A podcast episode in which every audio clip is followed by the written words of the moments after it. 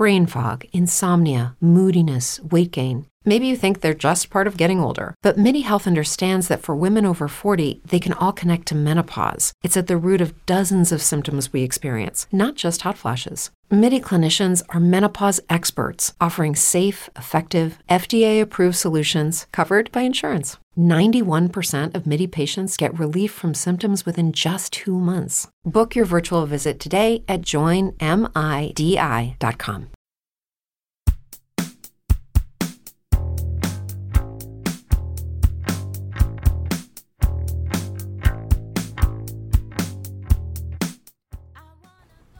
Greetings, friends.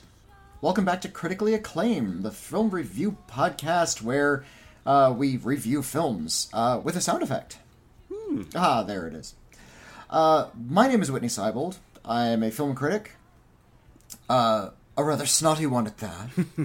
Uh, I write for Slash Film, and with me, as always, is the uh, my counterpart and far less snotty half, William. Why don't you, you introduce yourself? Still pretty snotty though. It's allergy season. My name is William Bibbiani. Uh, I am also a critic. Everybody calls me Bibbs. I write for The Wrap. I write for Consequence.net. Uh, and I'm very excited to be with you today. Uh, we we didn't release a lot of podcasts last week. We ran into some personal and professional stuff that kept us away, and we are eager to get back into it and hit the ground running. And we've got a lot of movies to review this week on critically acclaimed, oh, yes. and big ones too. Like these are all like pretty prominent releases that people may have heard of in their travels. Uh, we're going to be so, some of them quite notorious, and we'll get to that. Uh, more than one actually. So uh, this week uncritically acclaimed, we're reviewing the new releases. Smile. It's a horror movie called Smile. Maybe it should be called Frown because it's a horror movie, not necessarily because it's bad. Uh, also, we've got Bros, uh, the new uh, queer rom com. We've got The Greatest Beer Run Ever, the latest film from the director of Green Book. Uh, the Munsters, the latest PG rated comedy from the director of The Devil's Rejects. Uh, we've got Hocus Pocus 2, which is the sequel to Hocus Pocus. And Blonde, the latest very controversial biopic of Marilyn Monroe. Mm-hmm. Lot to process there. A lot of lot of a lot of weird double features. that's for sure. Uh, I I saw two of those films back to back, like in in one evening, and yeah, it was kind of a whiplash for me. I don't doubt it. Uh, I yeah, I, I, I like that you said it, a horror movie called Smile, but it should be called Frown. I would love to see that on the poster. Just smile, but it should be called Frown because it is a horror movie, and people die in this movie because it is about death and horror. A, a lot of horror in the movie called Smile. Let's start with Smile.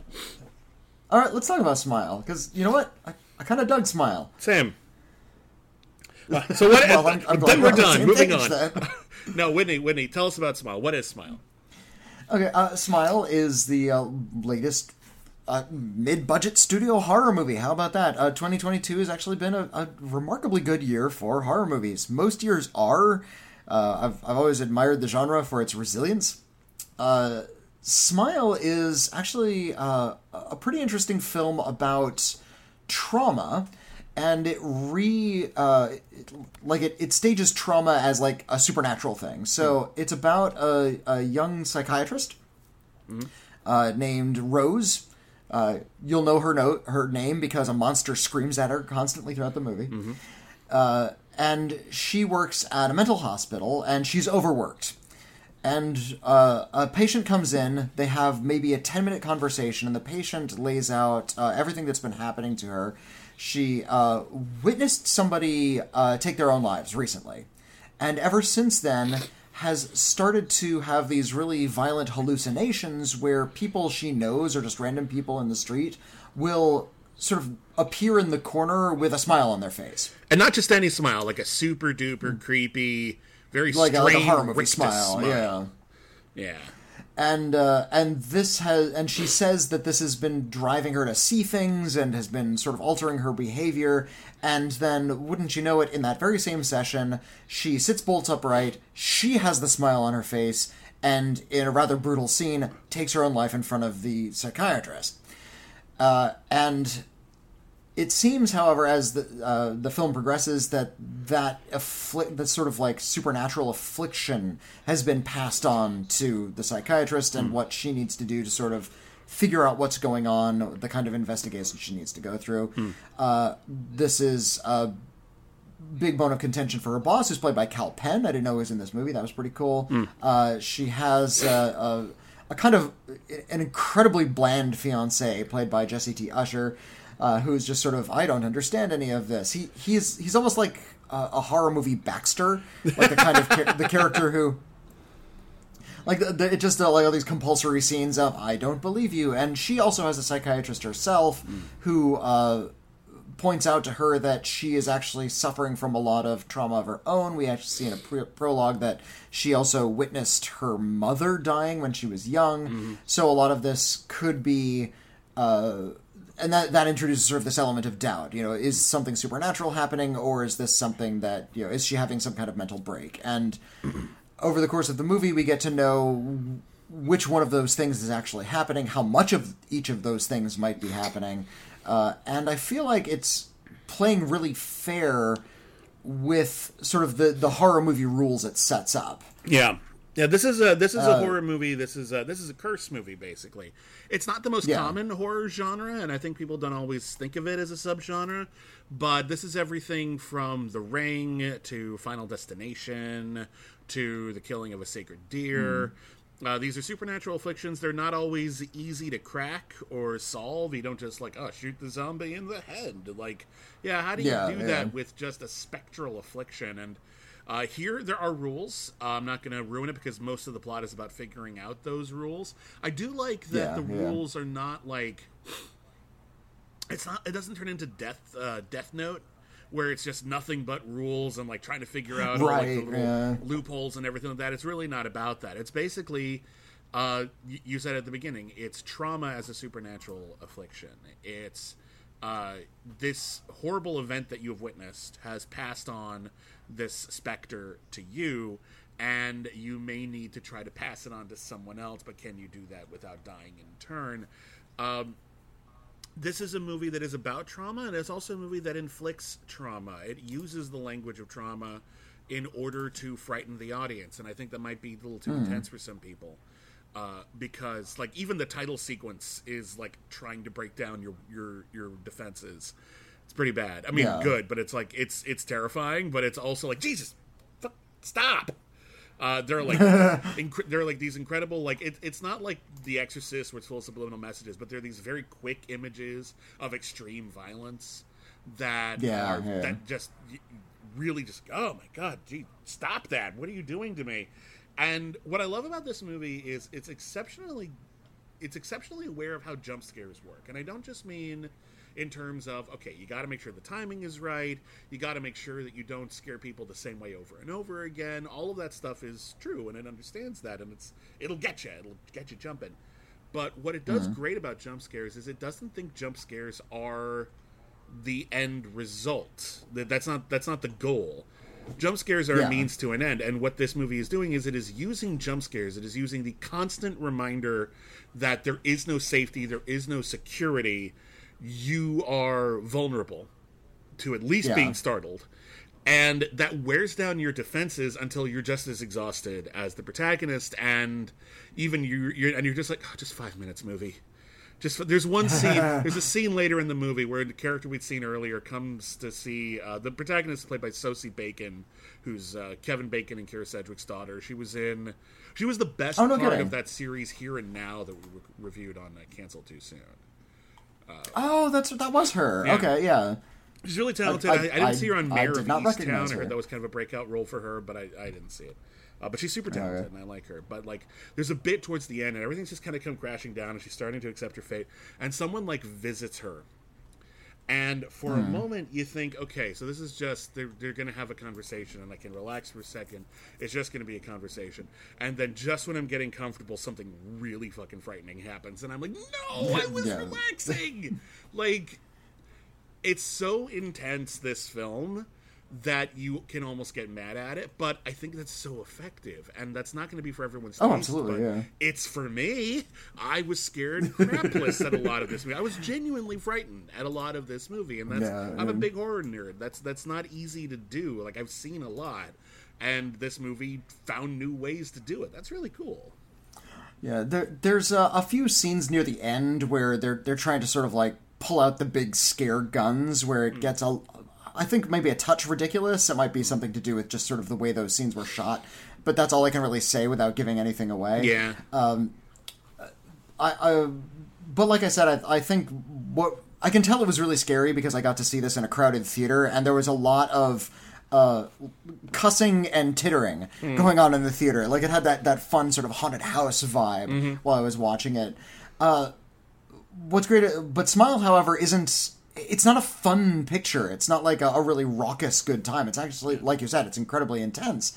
Uh, so yeah, I think everyone was just kind of riveted, and it leaves you on kind of a, a down note. It's not not you know No, it's not. A, it's not a happy film. It's not like oh, It's not like a great that we all revenge figured out where there's, like- how to yeah, survive like, like- and everything's great. It's like no, it's gonna. This is this Yeah. is gonna fuck you up, and that's not good. Yeah. Um, when you when you start to look at it as uh, sort of a metaphor for trauma, like it's it's blunt, but I think it does play a little bit fair with the way trauma tends to operate, and uh, and I, I like that sort of central concept that that trauma is it, sort of this supernatural phenomenon that that like passes from a, a one person to the next. It, it's. I I almost wish they'd had like a speech about this to clarify it because like I'm I'm not everyone I think is going to pick up on this, but uh, just because they're involved in the film, not because they're whatever. But like so much of what we now take for granted in the medical sciences were once uh, beyond our knowledge, and a lot of the times we would assume there was something supernatural about that. There was something though. These Yeah, are these are mysterious vapors or the, you know uh, demons or, or or whatever, and they're just things that were ineffable and we couldn't understand them. And there's something really creepy about going back to that, like undoing that. Okay, so we know a lot about trauma. Okay, but what if we don't? And what if sometimes it is actually a supernatural thing? And when we think of when we talk about like sharing trauma and how it, trauma can be intergenerational because we don't always process and deal with our mental illnesses and then we are around other people and it makes life difficult and you know there are movies that i've seen that handle that really badly there's a movie called lights Oh, out uh, yeah, I was I was going to bring up Lights Out actually. Lights Out is kind of a haunting movie. It's kind of a curse movie. It's kind of in the middle there. Um, it's based on a short about a monster you can only see when it's dark. Uh, But if turn on the light, it's gone, but it can still move around. You just won't see it. But it's it's a great engine for jump scares, and it turned into a reasonably scary movie. But it's a movie that's about uh, a mother played by Maria Bello, uh, who has been dealing with mental, it's like severe mental illness her whole life, and she has made life very difficult for her daughter, played by was it Teresa Palmer? It's Teresa Palmer in that movie, and she had another daughter as well. Right, yeah. daughter Who played the other daughter? But like. Made it very, very difficult, and it's the whole movie is basically this haunting has attached itself to Maria Bello, but it's all a metaphor for living with someone with severe mental illness and how difficult that is, and how that can you know affect you and make you worry about your own mental health. And the solution to the supernatural problem that Lights Out mm-hmm. comes up with in order to end the. Yeah, film is, if you It's- look at it allegorically, extremely irresponsible. Yeah, yeah. It's yeah. a terrible, terrible message, and I if- believe if the we're- plan if we're meant was to to, make up for that and make it like in a sequel. You'll see that like it it didn't really work out, but they never made that sequel yet. So all we are left with is a film with a really gross message. yeah, yeah, yeah. And It's I, uh, I think I think suggesting that trauma can be easily fixed with horror rules and like trying to come up with a Hmm. loophole and some kind of spectral thing is probably worse than giving a movie a melancholy ending. Right, right, right. Um, I, Smile doesn't do that though. Smile, I think, um, ha- has at least because it's about mental health professionals and because there's you know two of the main characters are mental health professionals. I think it at least has like one eye pointed in that direction. So it's like it at least is acknowledging sort of the, the actual psychological underpinnings of what they're telling, rather than just having sort of a, a monster film. Uh, but to your point about jump scares, I think um, jump scares, you know, they. they I, I'm a, a sucker for a good jump scare. If something really sort of startles me, I think that's kind of fun. You know, because it's it's fun to be scared in the dark, and the other kind of that that haunted house quality. But uh, I feel like jump scares too often are used as sort of the uh, the release. It's like Hmm. there's all the tension in the scene, and boo, it's the cat, and everybody jumps, and oh, haha, you can kind of take a breath now, and everybody's safe. It, it, it's like it's like a it's like a comedian. Like you led me to like a, a bad pun. Like you got me. yeah, we can all yeah, have yeah. fun. Oh, and then go on with oh, day. you, you, you, scampy movie, you got me. Uh, not not like shrimp scampi. You I was about to scamp. It, scamp uh, qualities, um, but I feel like Smile uh, does something with jump scares that I don't see too frequently, which is it gives you the jump scare, and the scene continues after that. Yeah, the scare like there's just a big keeps going. Yeah, it's like, and this jump scare happened, but the character is still scared after that. It wasn't a release for them, so it's not a release for us either. So it keeps the tension really, really high. If, if you're sensitive to like really high tension movies, you might not like this one just because it's gonna, you know, keep you uh, keep your nose to the grindstone. Yeah, no, it's it's super intense, and some of the imagery is genuinely shocking. I did not expect Yeah. to see some of the things, especially towards the end. They really pulled out a couple of like surprising bits of imagery uh, towards the end that I was just like, I did not think we were going there. Okay, that is some fucked up shit. That is some seriously. Seriously, this is uh, it's interesting because you, you made a point like we, we go to so many horror movies to be entertained. Uh, sometimes it's like sort of a grim, almost morbid entertainment, but there's a lot of horror movies where we go to just it's all in good fun. And this one is just like this is not fun for us. Yeah, Like yeah. you signed up for something and we're gonna we're gonna go some places and it's gonna be super duper dark.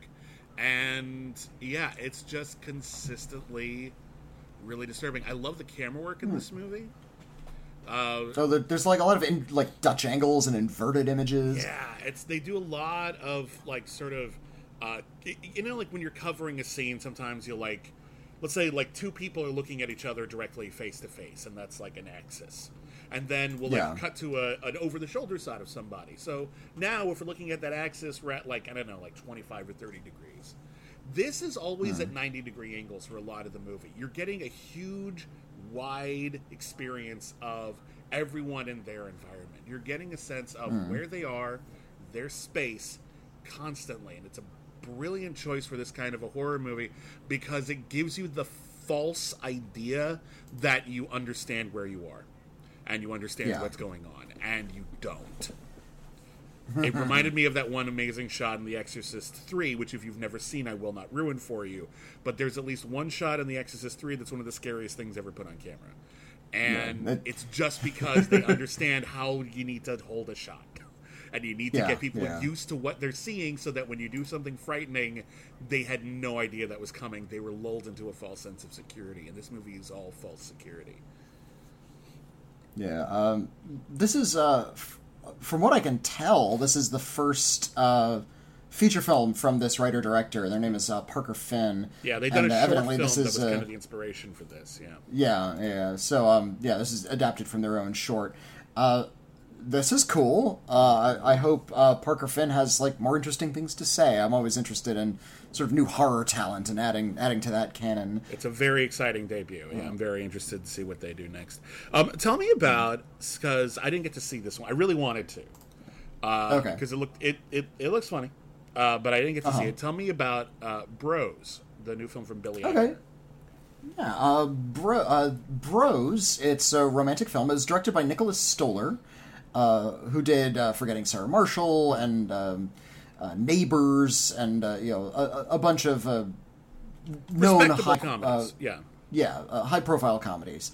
Uh, r- and also written a lot of interesting films. Wrote like The Muppets and uh, uh, Dora and the Lost City of Gold, which I know is a f- uh, film you're very fond of. Oh, I, for, I forgot Um, he wrote that. that. That movie's great. yeah, yeah. Yeah. Okay. Cool.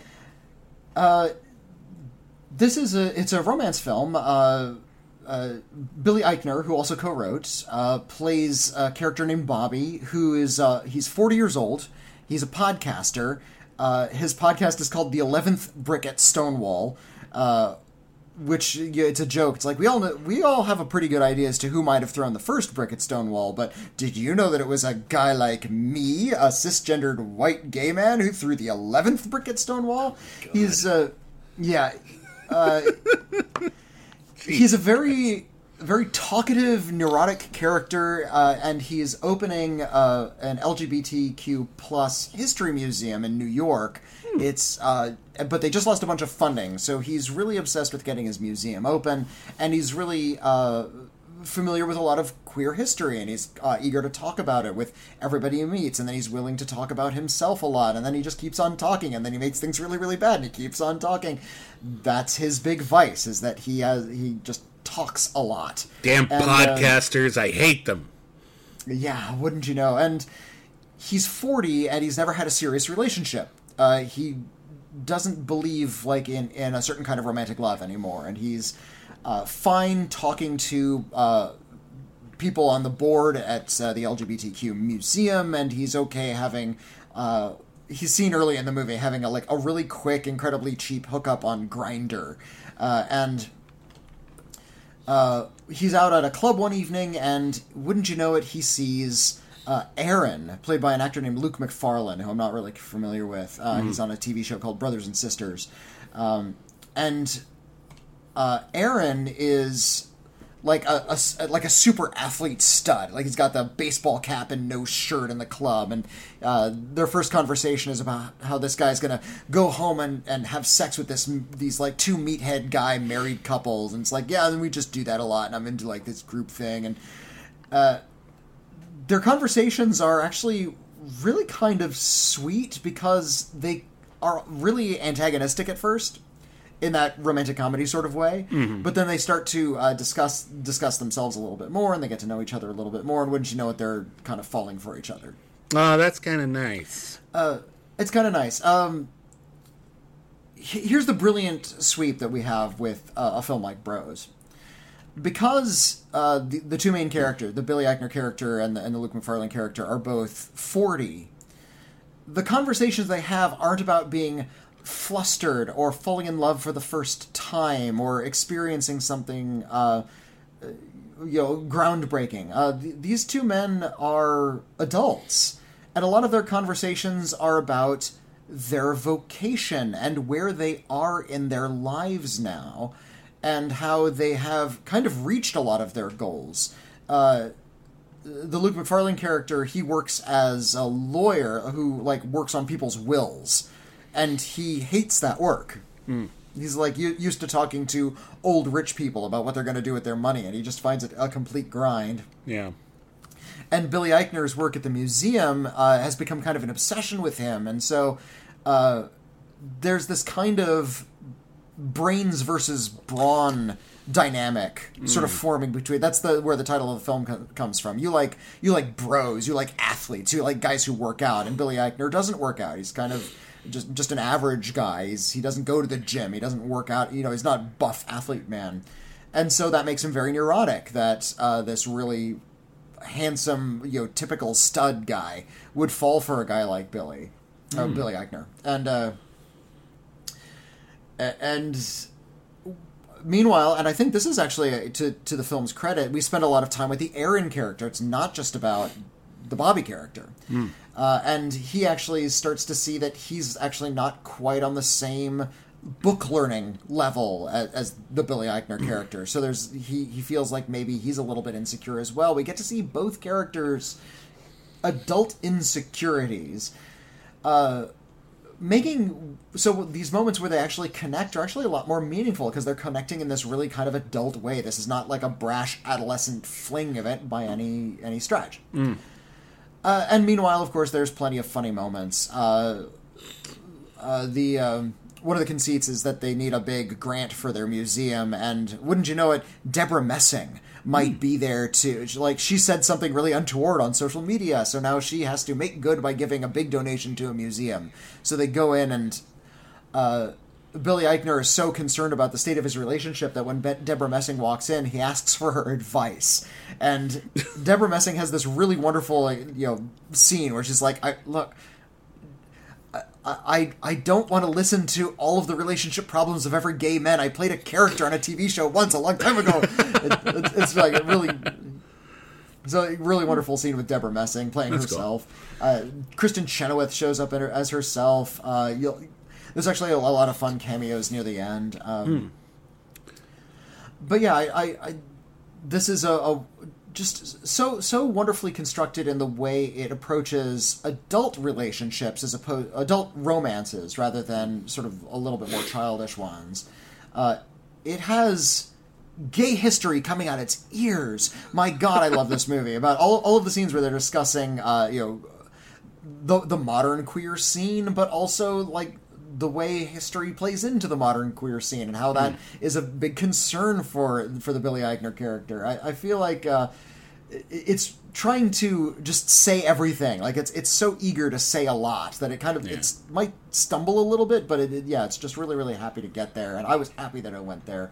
Uh, so so so you hated it. It was just you, you, didn't like. Oh no! Oh oh, William, it's so sweet. It's so sweet and it's so smart, and I really and it's really romantic. I just I really really loved it. I'm really really um, glad. I'm so bummed that I didn't yeah. get to see it. I'm actually I'm going to recommend some movies to you because okay. you're not familiar with the filmography of Luke Macfarlane. Luke Macfarlane no. has been making rom coms for a while, and I just don't think you've been paying attention because he made a lot of them on Hallmark for Christmas. Oh my god! He made oh, uh, amongst, wait, I just looked him up. many oh, films oh, no. for Hallmark Christmas, uh-huh. and actually some of them are really good. He made Sense and Sensibility and Snowmen. He made a shoe okay. addict's Christmas. Now, okay, that that might not sound great, but I'm gonna I'm gonna let you know. Also starring Jean Smart. There you go. Also good. Uh, um, uh, we've got right. Karen Kingsbury's Maggie's Christmas Miracle, which is just hard to say. Uh, but he was Kingsbury, also. I'm guessing Karen Kingsbury is the author, and the book is Maggie's Christmas Miracle. It, but it's an it's a mouthful. It's not a. It, yeah. it would be like Stephen King's King's Kingly Kingdom. It's a little weird. Okay. Uh, but he was also in. This is honestly, in my estimation, I've fallen off. And I don't watch as many as I used to. One of the best all-time Hallmark movies. Uh, it's called uh-huh. The Mistletoe Promise, and it stars Luke Macfarlane and Jaime King as uh-huh. people who aren't really super into Christmas, but they have to do a lot of Christmas events for work, and so they agree to just sort of date each other for Christmas and just be each other's like event date. Like, oh, there's a there's a thing at work and I'm the only one without a date. You'll come with me and vice versa. And then of course mm. they naturally fall in love. But it's yeah. genuinely great character work and Luke Macfarlane is a big part of why that works. Okay. Like he's he's the... way too good for most of those movies, but when they're really good it's because people like him are really bringing their A game. And admittedly so did Jaime King. So I'm really really okay. excited well... that Luke Macfarlane is getting out of that because usually that's like yeah, a place sort of... where you get stuck like that's what you do uh-huh. now. Or maybe you're yeah. like a big actor and you do one, but then you get to come back up again. Like he was there. Hmm. So I hope this is an opportunity for him to break out because I always thought he was really, really great, and I didn't even realize he was in Bros, and I would have tried even harder to see it if I'd realized. Oh wow! Well, in that case, uh, n- now that this has made, been made clear to me, because I didn't look him up before I saw, but there's actually a whole series of running gags about Hallmark Christmas movies in yes. this movie. Uh, yes. And they awesome. mention and they mention that uh, Hallmark Christmas movies are like the gayest thing on television now because they like Hallmark. I'm not sure if I don't pay as close attention as you. Mm-hmm. Uh, but I I do know that queer characters have finally started appearing in these movies. For the longest time, yep. they were like the straightest, squarest, like most boring thing you could watch. Pretty much, yeah. And now they're still square and boring, but now there's some queer characters as well. There's there's more uh, queer and... characters. There's more people of color. There's it's it's hmm. getting better.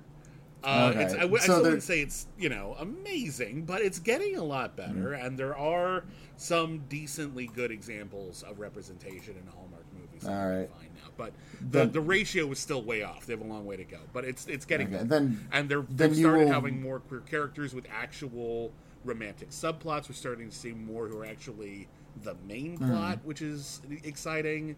So yeah. it's getting better.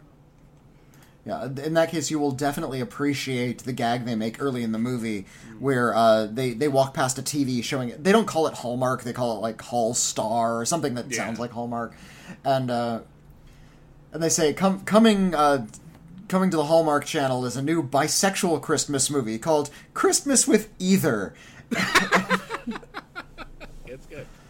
it's good. good. Yeah, yeah. So th- there's actually like, and there's a scene later on where they go to like the Hallmark Christmas Village, and they make a lot of jokes about the Hallmark Christmas movie phenomenon. Oh my so God, why doesn't the Hallmark all those Christmas have a- jokes, have an amusement park? yeah, all of these jokes now make a, a, a lot more sense now that I know that one of the lead actors is a guy from all those movies. Mm. Seriously, Hallmark should have like just like a block, like one like Square City block.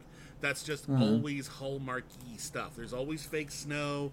There's always carolers. You can always get a cup of hot cocoa or roasted chestnuts.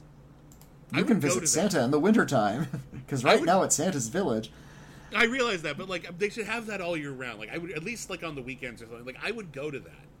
That sounds great to me. Like that's that sounds like a treat. Anyway, that's really. I'm glad Bros is great. It, it unfortunately it didn't do well at the box office, but I think that has a lot more to do with the fact that people don't really go see comedies at the box office right now.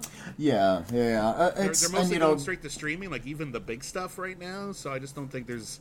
It's seen Yeah, as like I, um, event programming. It, it was um, uh, Scott Mendelson over at Forbes. You know, he, uh, he does you know box office Yeah. reports. He's just concerned Yeah. about the business side of things, and uh, he pointed out that uh, it's kind of natural that a film like Bros ought to bomb uh, because yeah, even the films starring like the big comedy stars like Kevin Hart and you know Melissa McCarthy. And, and uh, Will Ferrell, like those are going straight to video now. Yeah. those are going straight to streaming, and so when your lead is a, uh, an actor like Billy Eichner, who you know known quantity, but you know not as big a star as like Kevin Hart. Yeah. uh, it it's he, he's not going to be a big draw. No. No, no, at least at least not in like just in terms of pure star power. What I do hope is that it's a word of mouth thing and that pe- more people go see it. Uh, Yeah, because that could happen with the smaller film and the comedy. I remember remember when this is years ago now, but I still think the principle applies.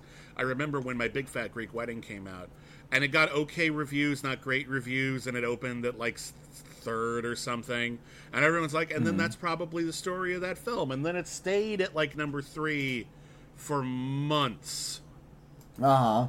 It just it never. I, I- think it might have like on a on a slow weekend finally like inched up to number one or number two, but like it just stayed in the top five for months. There is a market Yeah. for it, but they don't tend to go out on mass for kind just rom com. Sometimes they just Yeah, sort of yeah.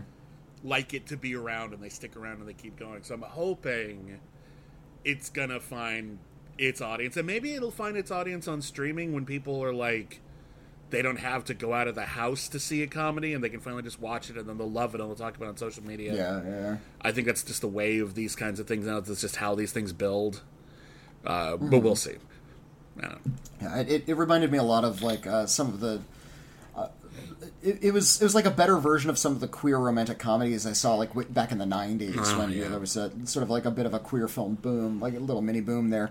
Mm-hmm. Uh, yeah, it reminded me of like one of those because it you know is is very queer. It talks about queer history, and I love that about it. Um, so yeah, I, I think this definitely has an audience, even if it's just like weird people who remember that boom like me. But you know, we're out there, so I, I really hope people find this one because it is really, really very good. Well, I'm definitely going to check it out. Um, let's move on and let's talk about another film uh, from a famous comedy director. Uh, this is the latest film from Peter Farrelly.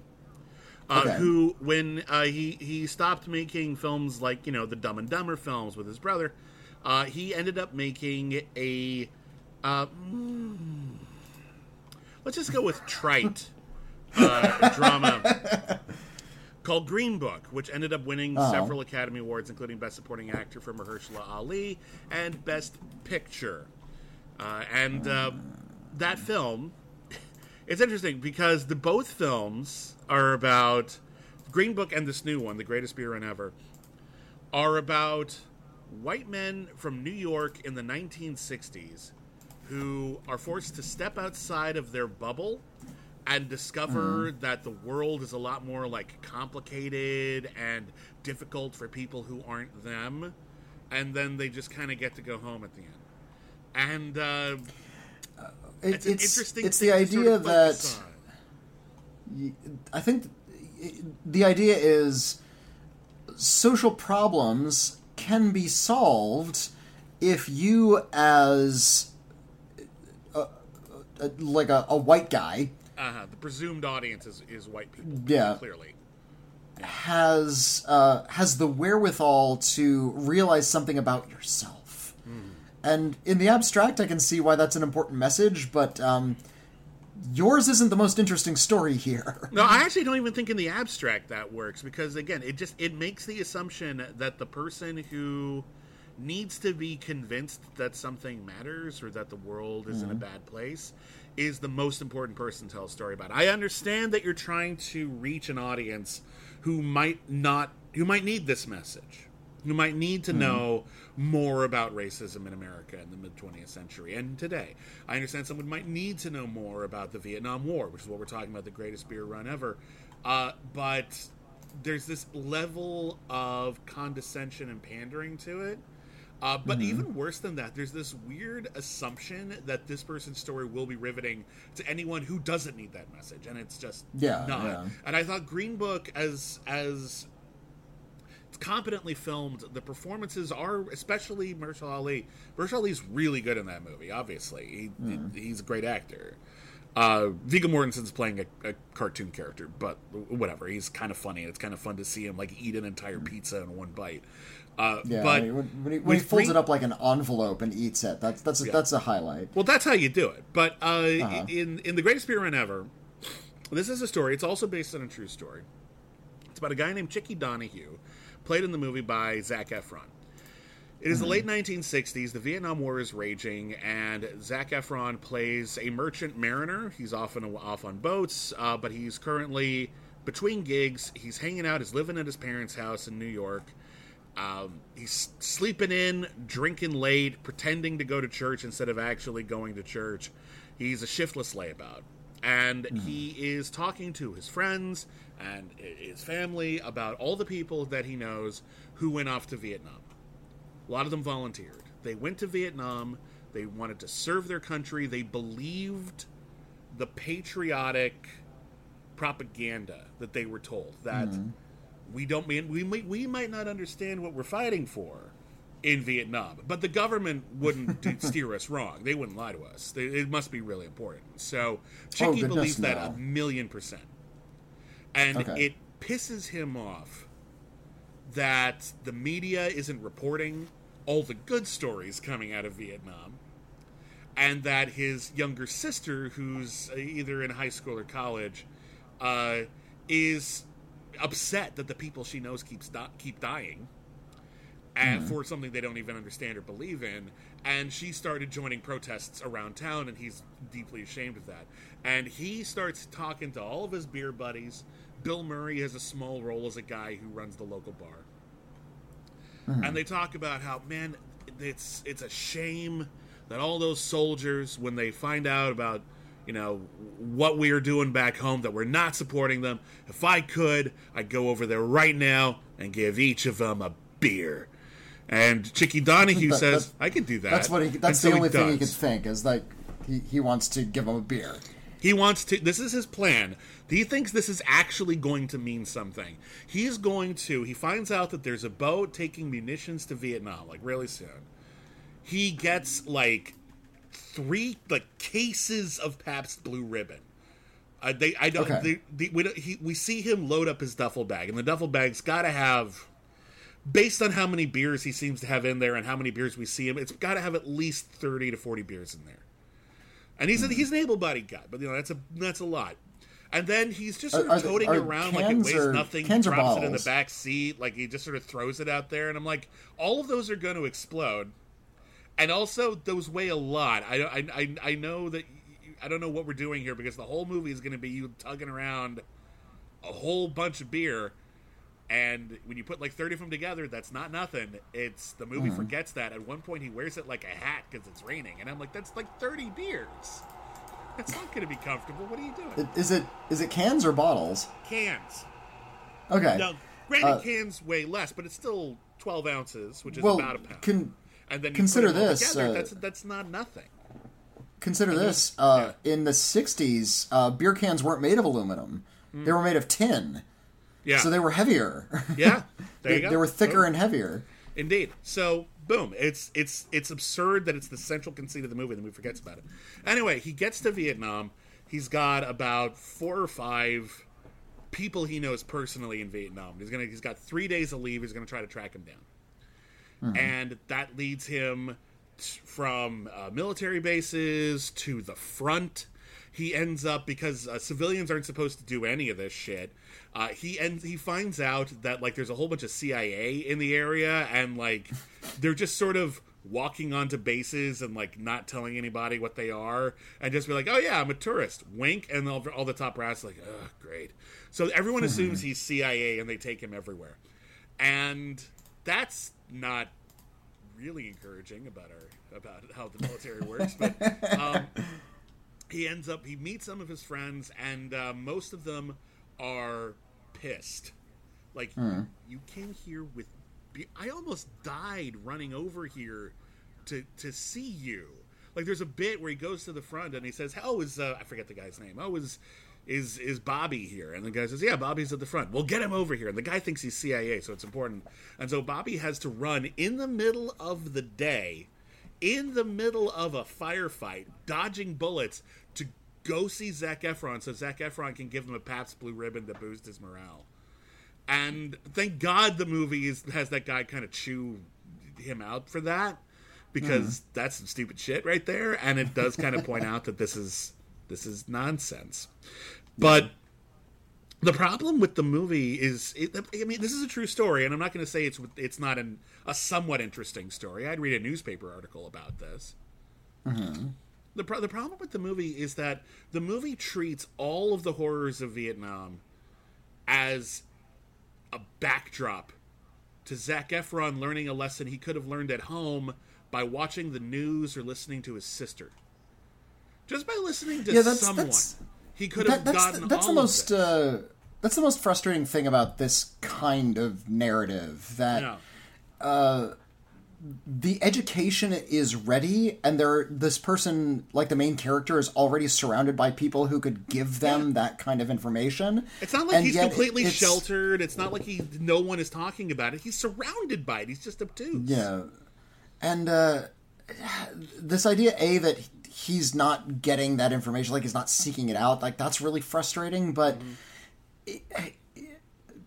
this is like a cliche about like men about maleness Yeah. uh, that that they have to kind of make this quest of something in order to hear the message and that's really frustrating as well wish- because Yeah. we already have the the answer for them at the beginning of the movie it's Mm-hmm. I all wish- waiting for them and they have, they I- have to sort I- of wait for them to go through these like jump through these hoops I know it's it's just it's just impatient. And again, I get that some people in the audience need to hear this. I don't know who still doesn't know that the Vietnam War was a shit show, but Yeah. someone I guess needs to. And and I and listen, if you wanted to make this a closer parallel to like America's military uh, um, engagements overseas today, you know, in the last few decades, you could have. It feels like this the time for that allegory probably would have been, you know, more towards the beginning of all that rather than now.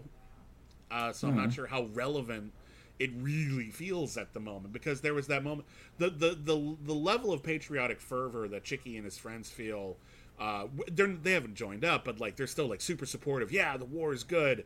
Is the same kind of misguided patriotism that followed like 9-11 and was present when Yeah, uh, yeah. we were lied about the reasons for the we were lied to about the reasons for the Iraq War, the second one. Um, so that it doesn't really they, they never really tie it in together now and i kind of wish the movie had concluded with him because eventually he does meet up with some old people from home but the the message isn't i, I should have listened to you.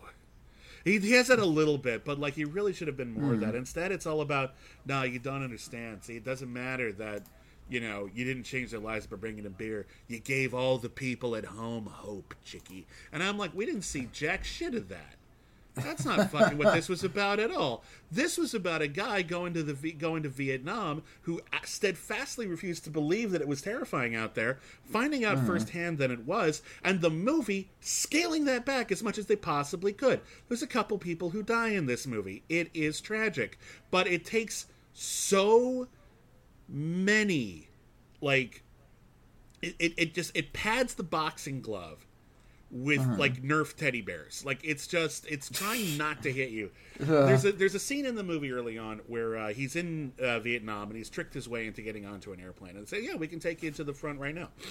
And uh, he's like, "Great, okay, so I'll just get on this airplane. Yeah, you just have to wait for us to t- unload all the dead bodies, and then we'll let you on." And that should be a moment where it's like he has to just sit there and watch them unload enough dead bodies to fill an airplane. And Yeah, that that could have been the moment. It's like, oh wait, this is serious. There's actual death in this war. that's a hell of a moment, and you can see him kind of struggle to maintain his worldview while he is mm-hmm. in g- directly face to face with this. And instead of even just, I realize you don't want to wait the whole, you want to, you don't want to st- stay ten minutes on this. I get it; it's a movie, but instead they just say that, and then like you just see someone kind of just walk past the foreground, and then boom, immediate cut. The plane is in midair, and there's an upbeat song on the radio, and I'm like, you chickened out. Mm-hmm. You absolutely steadfastly refuse to take this seriously. The soundtrack in this movie is such a problem. The soundtrack is it's going full Forrest Gump, where Oh, it's all the- nostalgia stuff. Yeah, the movie Forrest Gump. I'm, I'm specifically talking about the way that Forrest Gump, which was a film that was also about you know a lot of the major uh, social and political events of the mid 20th century, and it was a film that was. Uh, whether you love it or hate it, it was very specifically designed to appeal to the boomer generation. And Yeah, the yeah. soundtrack of Forrest Gump, which was pretty much, with the exception of like the the main score, that like falling feather score that they have, um, it's almost all big pop hits from the middle of the century. Yeah, yeah, it- it had a big two double CD album. My parents sounds, bought yeah. it. Everyone listened to it, and all of those songs uh, in Forrest Gump and Greatest Beer Run Ever make the movie go down smooth. They just they just make it so that it's easy to process and easy to, to enjoy, even the toughest things, even the things that you shouldn't, because the movie specifically is telling you a story about how they're bad. And there's a me- there's a scene in the movie where of, of Greatest Beer Run Ever where Chicky witnesses firsthand a war crime Okay. and it the the war crime is like scored to the song cherish which is kind of this like floaty romantic cherish is the na- na- na- na- na- na- na- i forget the lyrics but you, if you just it, if, Yeah. if i hum a few bars you'll get it right? Uh and a it, it it should make it more creepy, but it doesn't. And then later in the movie, that same song is used during a touching reunion, as if you didn't kind of permanently change the context of it, because Oh, they're not jeez. selling the movie with these songs. The movie is selling the songs to you. The movie is Uh-huh. trying to give you these songs as kind of like a gift, as just like a palate cleanser. And it's actually just not telling the story very well at all. The Vietnam War, even the horrors that we see in the movie, is scrubbed. It is as clean a version. And I appreciate it's not going for apocalypse now. I get that. I know and understand we don't want this to be the most like repellent, awful depiction of war you've ever seen. I appreciate hmm. that. There, there's, there's definitely a room for different levels of severity in war cinema. I can appreciate that. But this is like Operation Dumbo Drop. This is not oh, jeez. doing anyone a good service here l- l- at all. Anyone, and it's a damn shame. Mm-hmm. This movie. Oh, that that's too bad. It is. Well, I I I, I feel like um, if you're making uh, like you're trying to teach like the horrors of war to a small child, Yeah. like you want to be able to talk to a kid about sort of like the horrors of Vietnam or the horrors of World War II. Uh, and there's a certain kind of story that can be told about the war, like really highlight the horrors of the war and the death of the war without you know showing people getting their limbs blown off on the battlefield. Without showing all of the gruesome details, but giving people the gist yeah. of it. Yeah. Yeah, yeah. Um, and I know uh, it's gotten a lot of uh, criticism recently, but there's a, a book and it was made into a movie called "The Boy in the Striped Pajamas," I didn't see and it. that's about yeah. This is a, it's about a young German boy who wanders off, uh, you know, goes out to a, a relative's house out out where he's not used to living, and he sort of goes out wandering in the yard and finds this big fence, and on the other side of the fence is this boy in the striped pajamas, and the two, the boy inside the concentration camp knows what's going on. The boy outside has been so sheltered that he doesn't understand what's going on. So he he just he ends up like bringing food to this kid. This uh, and uh, yeah, it turns out that uh, the the boy on the outside of the fence is uh, the child of a, a Gentile German citizen, and the boy on the inside is a Jewish boy, Yeah. and he's in in a concentration camp. Uh, and so this is about a really simple sta- uh, story about how uh, something very simple like friendship uh, is easy to be had among you know among uh, anybody, and that friendship can be destroyed by war. Okay, when you're like seven, that's something you can handle, and I'm okay with like that message being told in that kind of a way uh, to a child. But it sounds to me like this kind of friendship can solve our problems type of a narrative is still being used when we're talking about adult characters and uh, and telling it to an adult audience. And at that point, it's just it's childish and naive. Yeah, well, I mean, this isn't okay. Two things. One, I've never read nor seen The Boy in the Striped Pajamas. I've seen a lot of criticism lobbed at it that makes it sound like a not well told story. But you're right; it is a story that is intended to try to introduce, or at least it sounds like to me, a story that's intended to try to introduce very difficult concepts to very young people who might not be able to wrap their heads around it yet. And I understand that Yeah. intention, whether or not it's any good. Uh, here, it's not about friendship solving anything. In fact, Chickie does eventually realize he he can't do anything about it. But what it is ultimately about mm-hmm. is sort of like, hey, it's okay, Chickie. You didn't know. And that's what matters is that you, you you're a good person and you tried to deliver those beers. And I'm like, mm-hmm. no, that is not what is important. And in fact, this was an opportunity for Chickie to realize that he's very small. And that's something that is a mm-hmm. difficult lesson to learn, but it's something that adults have to learn. That Yeah. you are not the center of the fucking universe most of your life, probably all of it. And indeed, mm-hmm. the, you- the the problems of Chickie Donohue, and again, I, I don't know the man. I know he's a real person. I'm talking about in the movie and the way he's portrayed here. The problems of Chickie Donohue don't amount to a hill of beans. He is mm-hmm. surrounded by people doing greater things, and to have all of those people, like you know, they might chew him out, but then they're like, "Yeah, but you got a good heart, Chickie," and I'm like, "Stop Oh, making it about him." The whole point is that he tried to center himself Yeah, yeah. in, in, in against one of the biggest and most cataclysmic geopolitical conflicts of the 20th century. It's at least the second half, and the movie supports that it is all about him, and it's just it's a, it's a bad tone to strike. The movie isn't particularly thoughtful or funny. All of the performances are like Zac Efron's trying. I'm going to give him a lot of credit. He's, this is clearly him he's trying to like yeah, yeah. trying to break out and like do a bit more serious work. And again, I I it sucks because I've seen him in a couple of movies this year where he's like one of the best parts of it, but the movie stinks. He was also in Firestarter. That movie's oh, terrible. Oh, that's right. He's Yeah, good in it. Like he's fine. He's doing his job here, but his job is to be embarrassingly obtuse until way too late in the narrative. Mm-hmm. And that just doesn't give him much to work with. So everyone else, I mean Russell Crowe is in this fucking movie. He plays a reporter who like rolls his eyes at Chickie Donohue and later on he's like, "Well, you got to give it to him." I'm like, "No, you don't actually." Like what are you... it, uh, it's all about how the I want to move on. Let's talk about a movie that uh, is a little bit more uh, nuanced, a little bit more complicated, and a little bit more interesting. Let's talk about Rob Zombie's The Munsters. oh, I meant you all clever? of that. I meant all of that, by the way. no, it's, it's it's it's, it's actually a more interesting project in a lot of ways.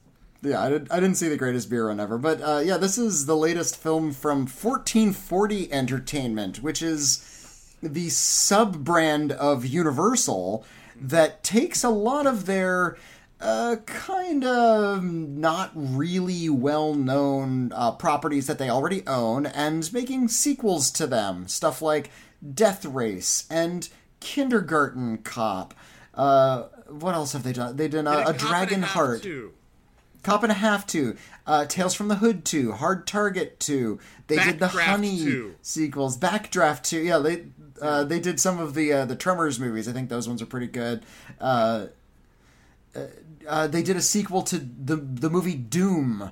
Not Doom, Yeah. but uh, Doom based on the video game. Uh, That's actually more of a reboot. I'll, I'll, I, I, I did see that one. It's not quite a sequel, but regardless, They also yeah, you're did right. the, they, they take like Universal's IPs that are like worth hanging on to and keeping alive in the consciousness, but we don't want to spend a lot of money on it, and so they make yeah. a bunch of a little bit more expensive than you'd think.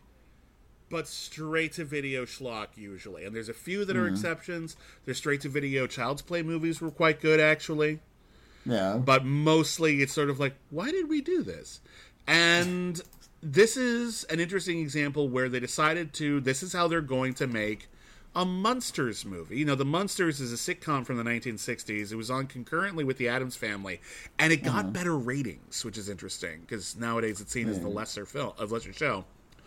Uh, whereas the Addams Family was about a bunch of rich people who look ostensibly kind of normal, but actually they're really kooky and weird and violent.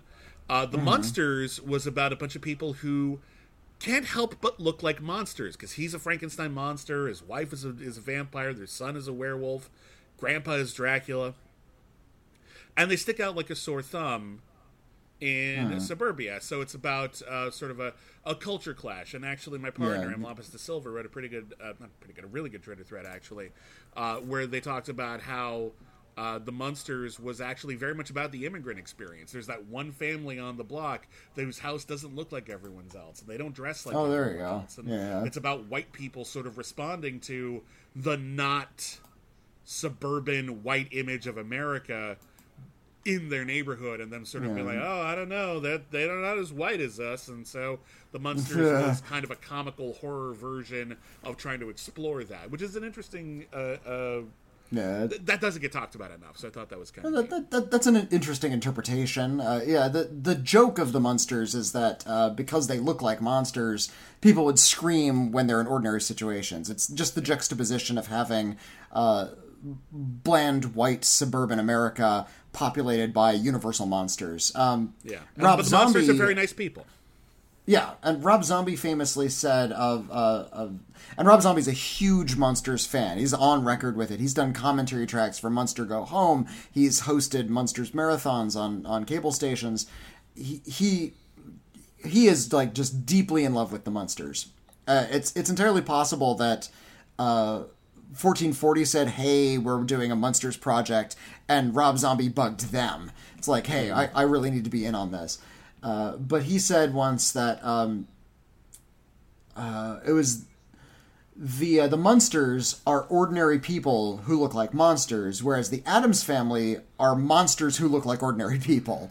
Basically, uh, yeah. I, I, I thought that was a, a pretty good uh, pretty good descriptor. And I've I've always been more fond of the Addams family. The only way the Munsters is superior is its theme song, which is one of the best ever.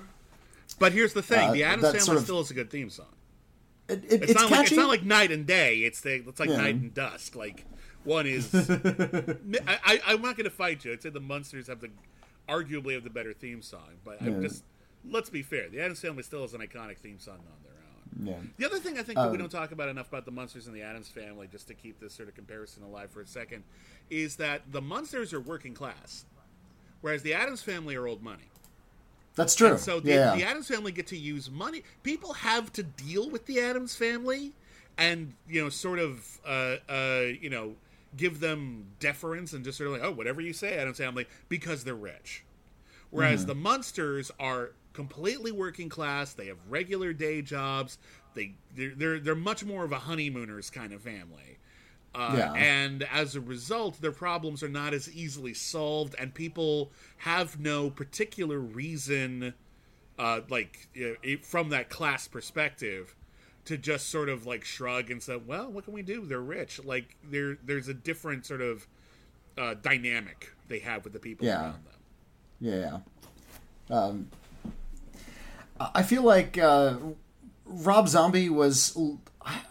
it's really re- weird that Rob Zombie, of all people, who tends to make movies about sort of outsider criminals and you know and you know freaks and weirdos, uh, would gravitate toward the Munsters when I feel like his sensibility is much more with the Addams family, and what he does with his Munsters movie is actually uh, until the very end removes the whole suburbia aspect from it. this is weird. kind of a Munsters origin story. Uh, uh, Sheri Moon Zombie plays Lily, uh, and she is really, and she's uh, she's lonely. She's longing for love, and uh, she lives with her father, uh, who is. Uh, He's just called the Count in the movie. In the TV series, he's known as Grandpa Munster. Uh, he's played by Daniel Roebuck. He's really good. Uh, and uh, meanwhile, working out on the fringes of town is Dr. Wolfgang. Uh, was it Wolfgang von Orlocker? No, it's um. No, no, no. It's um. He, Hold on, I'm gonna a, look it up. I'm gonna look it up just yeah, so we got it. It's definitely Dr. Dr. Henry Wolfgang Henry Son. Henry Augustus Wolfgang is his name. I just Okay. looked it up. Uh, yeah, he's like a, a Frankenstein type. He's got an Igor, and he wants to make a Frankenstein monster, and does. And uh, his Igor character, played by uh, Sylvester McCoy, uh, No, no, no, no, no, Just- no, no, no, no. Igor is played by Sylvester McCoy, but that is the Count's assistant. Dr. Oh, you're right. Wolfgang's I'm- assistant is Floop. He's played by Jorge Garcia from Lost.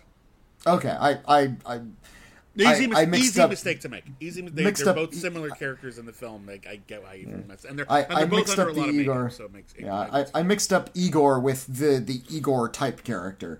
Uh, but Floop, excuse me, is the one who decides to name him Herman Munster. So that this this monster springs to life. Classic Frankenstein look.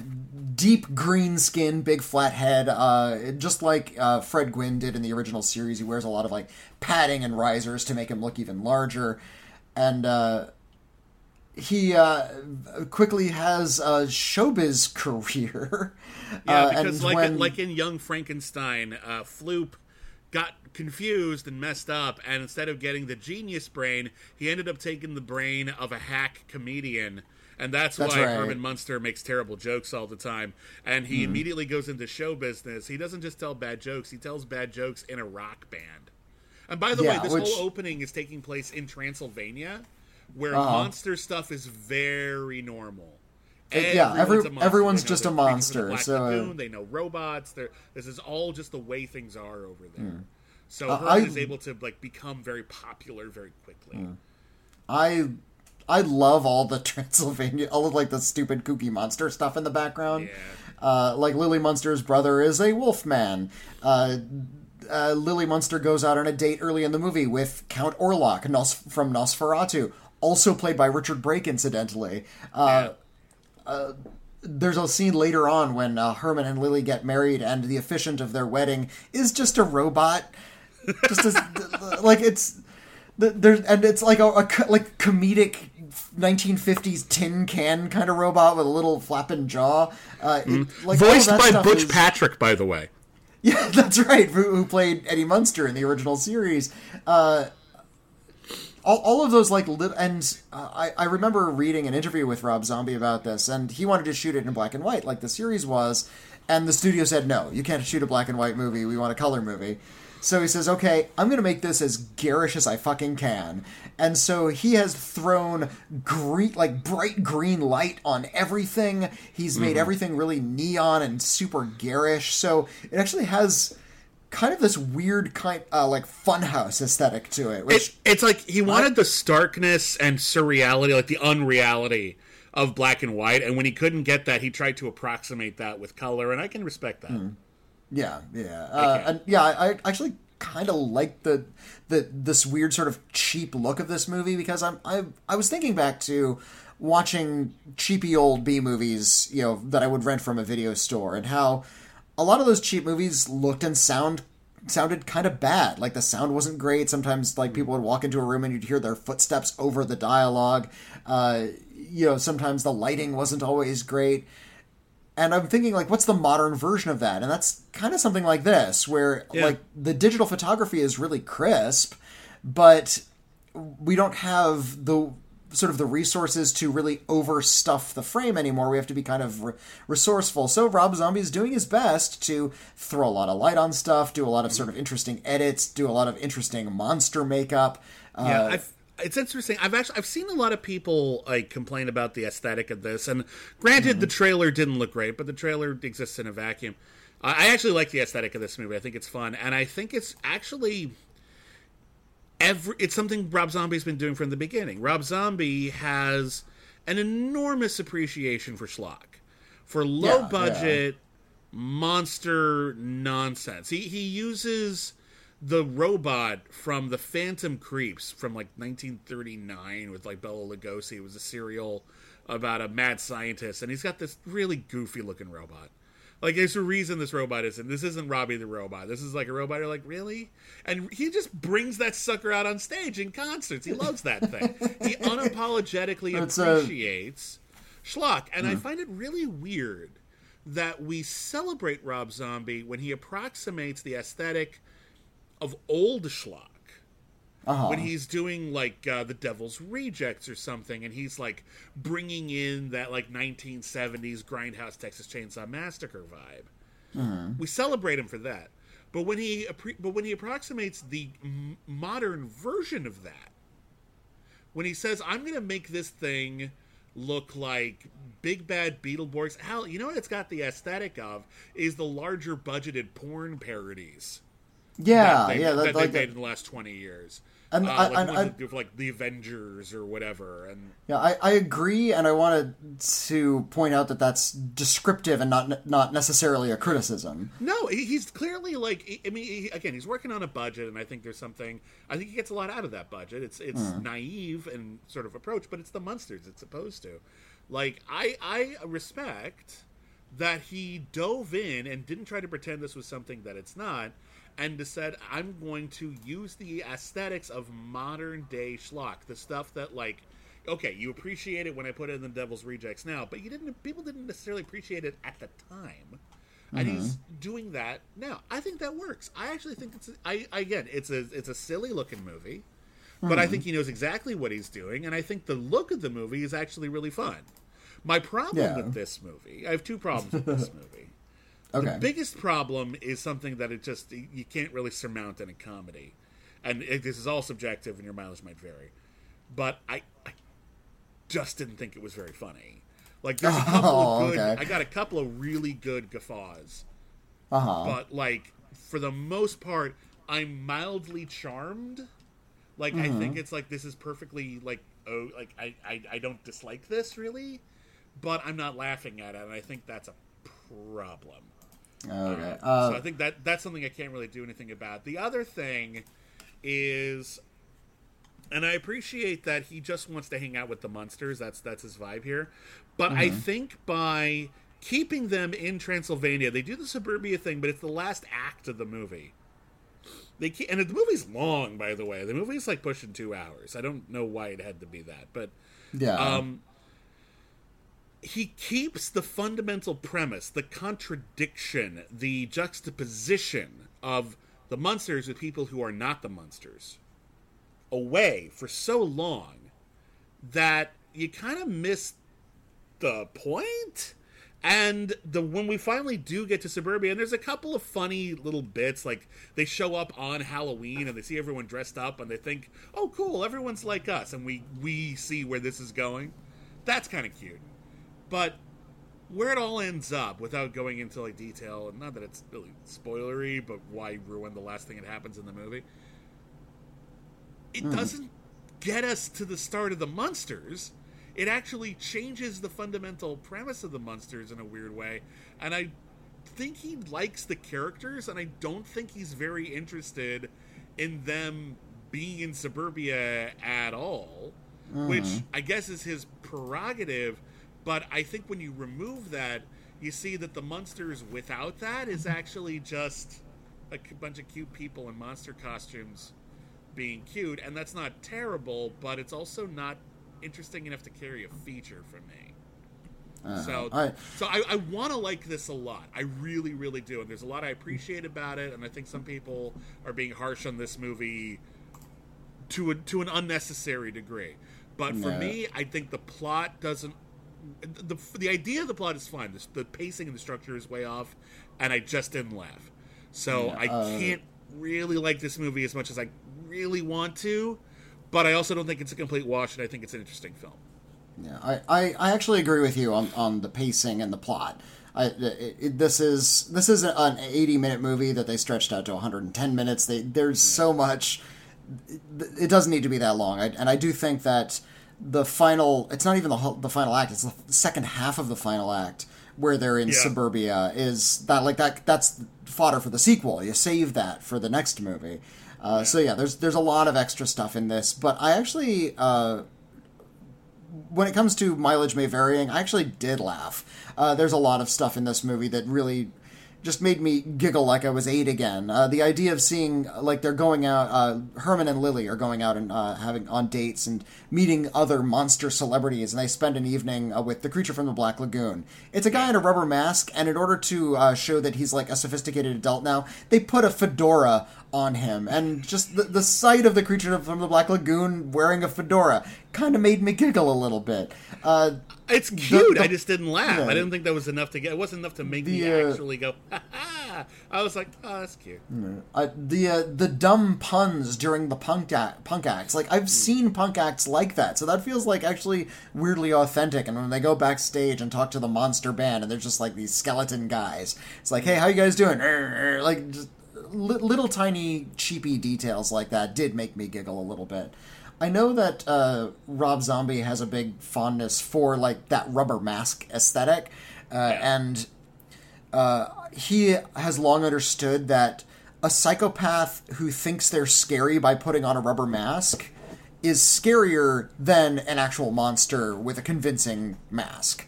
Like, uh, I think he's he understands that a, a a killer trying to make themselves look scary is going to be a lot more intimidating. I think that's like he's adopting something really similar here. It's it's funnier when it's people who look like they're in masks than it actually being monsters. So like he's actually he's rolling with that cheapness.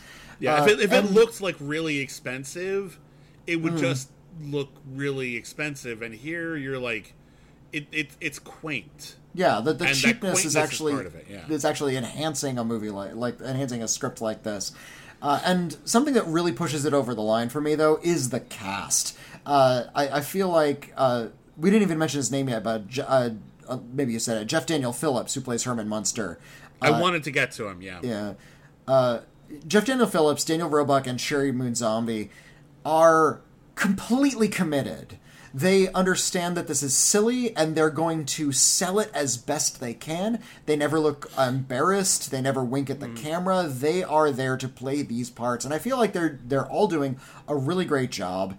Uh, also, we have Richard Brake in here, and we need to pause for Richard Brake because he- he is a goddamn treasure. Richard Brake. Uh, I- I've seen him in, in a lot of different movies. He's played a lot of different kinds of, of characters.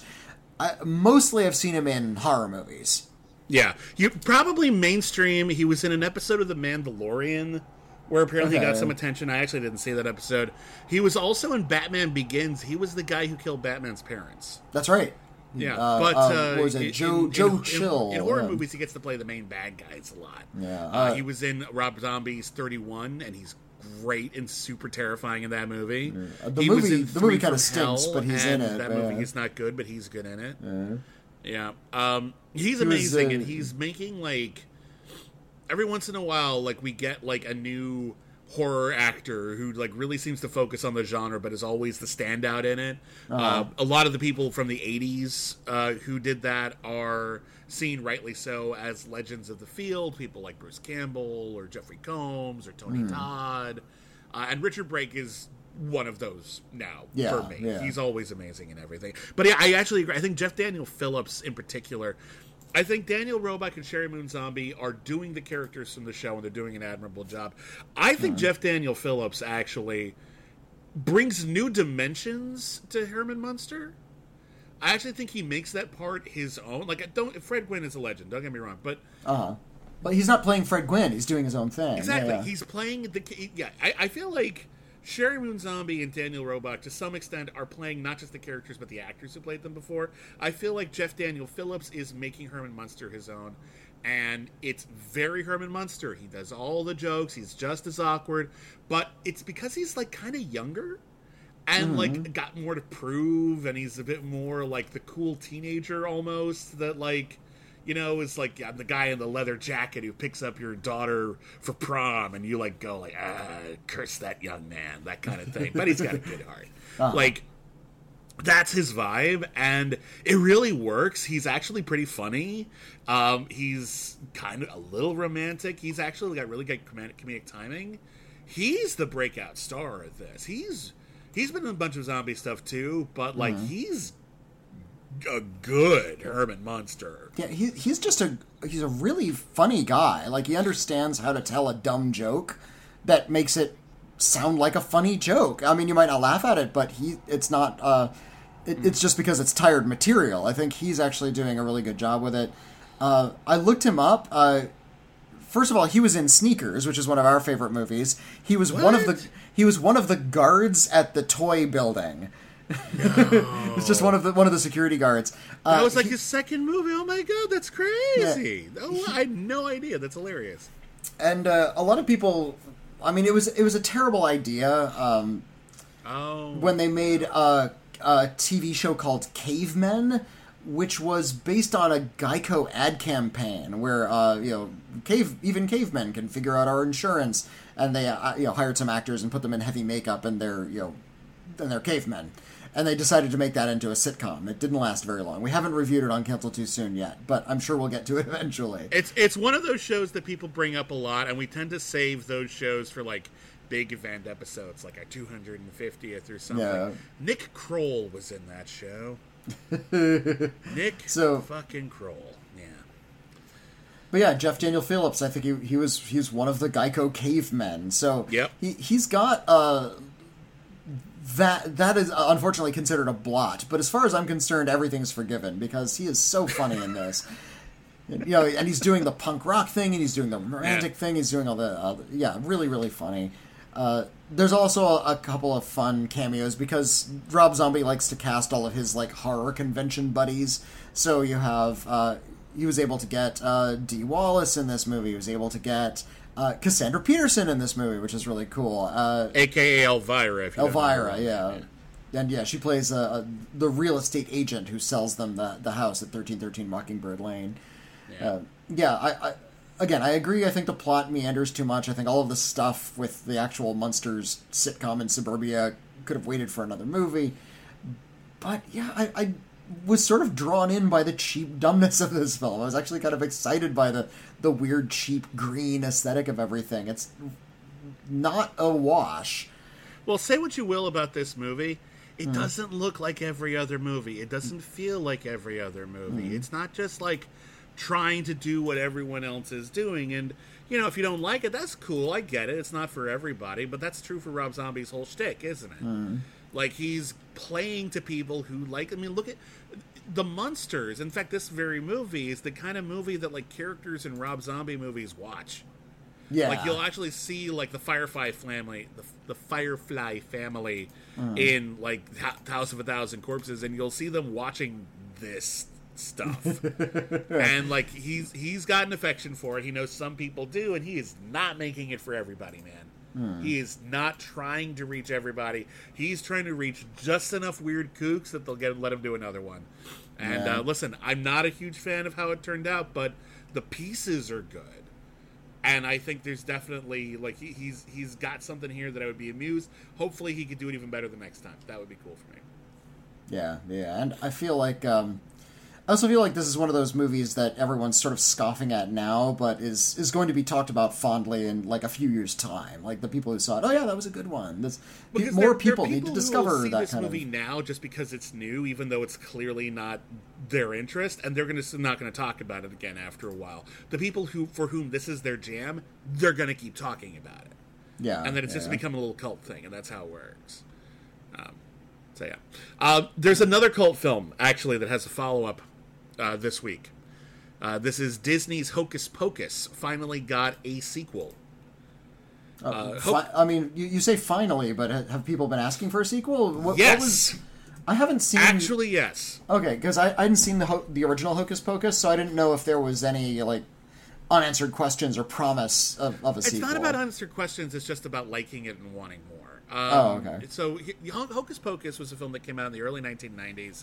Uh, it was a Halloween movie that was released in the middle of the summer, so it didn't do great.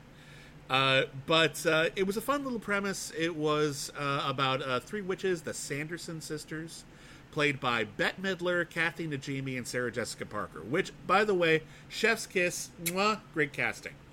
uh, they are evil. They are living in the colonial times, and they're eating children, or like you know, magically, know, like you know, like all like with knife and fork, but like they're they're like eating the souls of children in order to stay young and beautiful.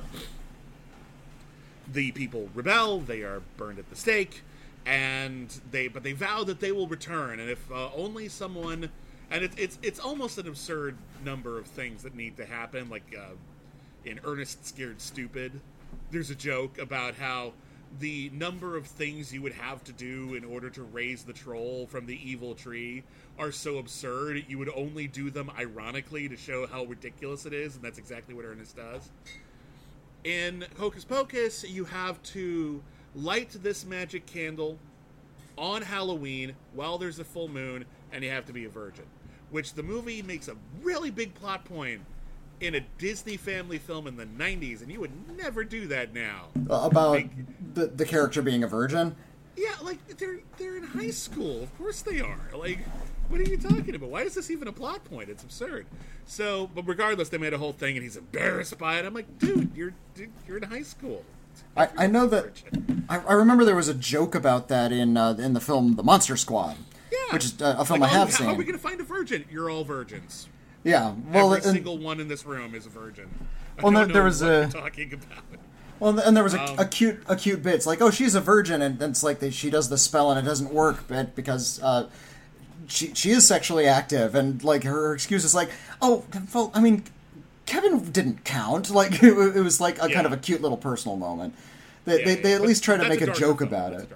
Yeah, I guess Um, so. Anyway, so the, the Sanderson sisters were resurrected, and they have to try to cast a spell before the end of Halloween night, or they would not be able to roam free. And they wreak a lot of havoc. They do a big musical number because it's Bette Midler, and it's very camp, and it's perfectly likable. Uh, it's one of Doug Jones's earlier roles where uh, he played a zombie who Oh, was fun. the uh, Bette Midler was in love with him, but he was actually more into Sarah Jessica Parker. But Bette Midler can't admit that, and he's resurrected, and it's a good early Doug Jones role.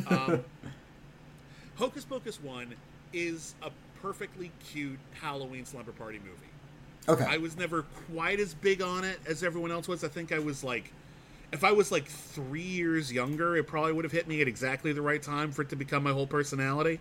yeah. But I like it a lot. It's a nice movie. It's mostly works. There's a lot of good stuff in it.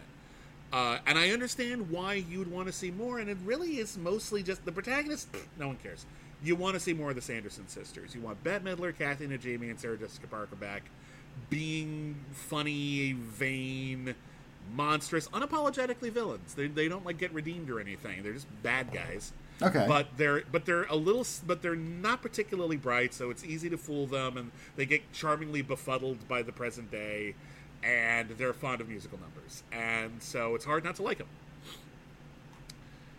The movie wasn't a big hit, but when it came out on home video and when it started airing on TV and the Disney Channel, people started watching it all the time, and it became kind of a perennial. And then by the late '90s, early 2000s, it was one of those, "Hey, we all kind of like this, don't we?" Kind of movies. Like, we can all Yeah, admit yeah, we yeah. kind of like this movie. And then by I think the early 2010s, it was properly at least a Halloween time classic. Yeah, yeah. I. I um just last year I went to a, a hotel in San Diego and they were having one of those movie nights and yeah, it was it was one of the uh, one of the movies that they were going to show at around Halloween time. It, it's just sort of made its way into the nostalgia based uh, version of the the midnight circuit. Yeah, it's a perennial, and again, especially for the time of year, it's like watching Christmas Story at Christmas. It's just a thing.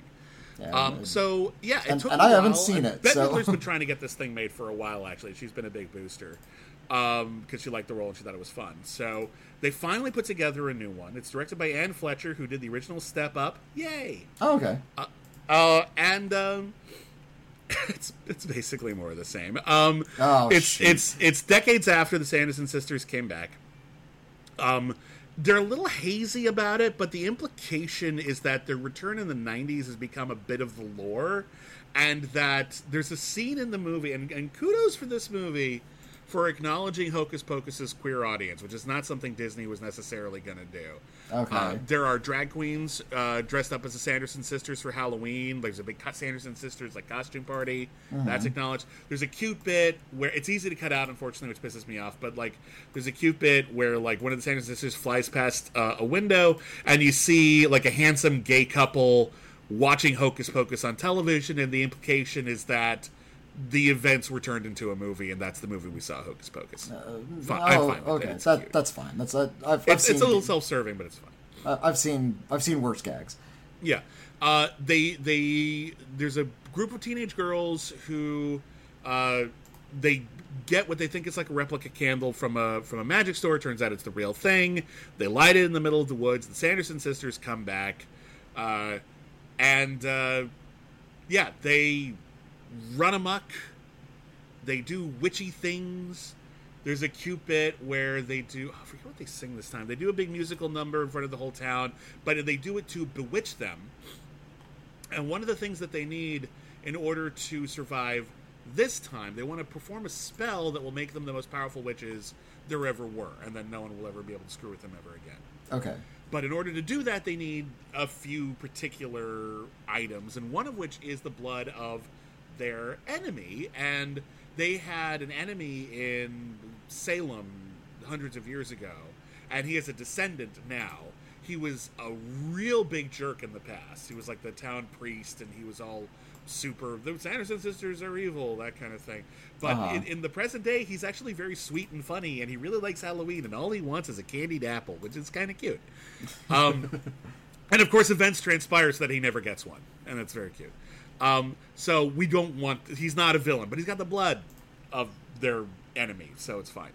Um, so they got it. So they bewitch the whole town, and the whole town does a big kind of thrillery dance number, and then they dance off into the night as one to try to find the guy. And the Sanderson sisters are just like, well, they're following our orders, but they're dancing, so it's really slow. this is very annoying, and it's not going to help at all, and we should just leave now. And I kind of that's that's funny. It calls attention to the gag. Um, once again, the the main kids uh, who are the leads, they're fine. It's not their movie. It's Bette Midler, Kathy Najimy, and Sarah Jessica Parker's movies. And you know what? They ain't lost a step. Well, good for They, them. they they fall right back into it. It's super duper cute. Uh, I don't know what Kathy Najimy's direction ever was for her character, but it's super weird and she's hilarious. There's a bit, there's a really frustrating bit that's just total corporate pandering, where they they said like, ah, we're going to eat you so we can be young again, and the teen girls are just like, well, you don't need to eat us and make a potion out of us. You could just get cosmetics now.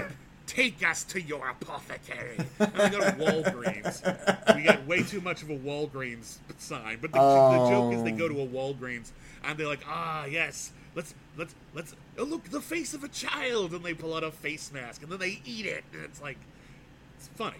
It's not amazing, and they linger on it too I- long, but it's funny.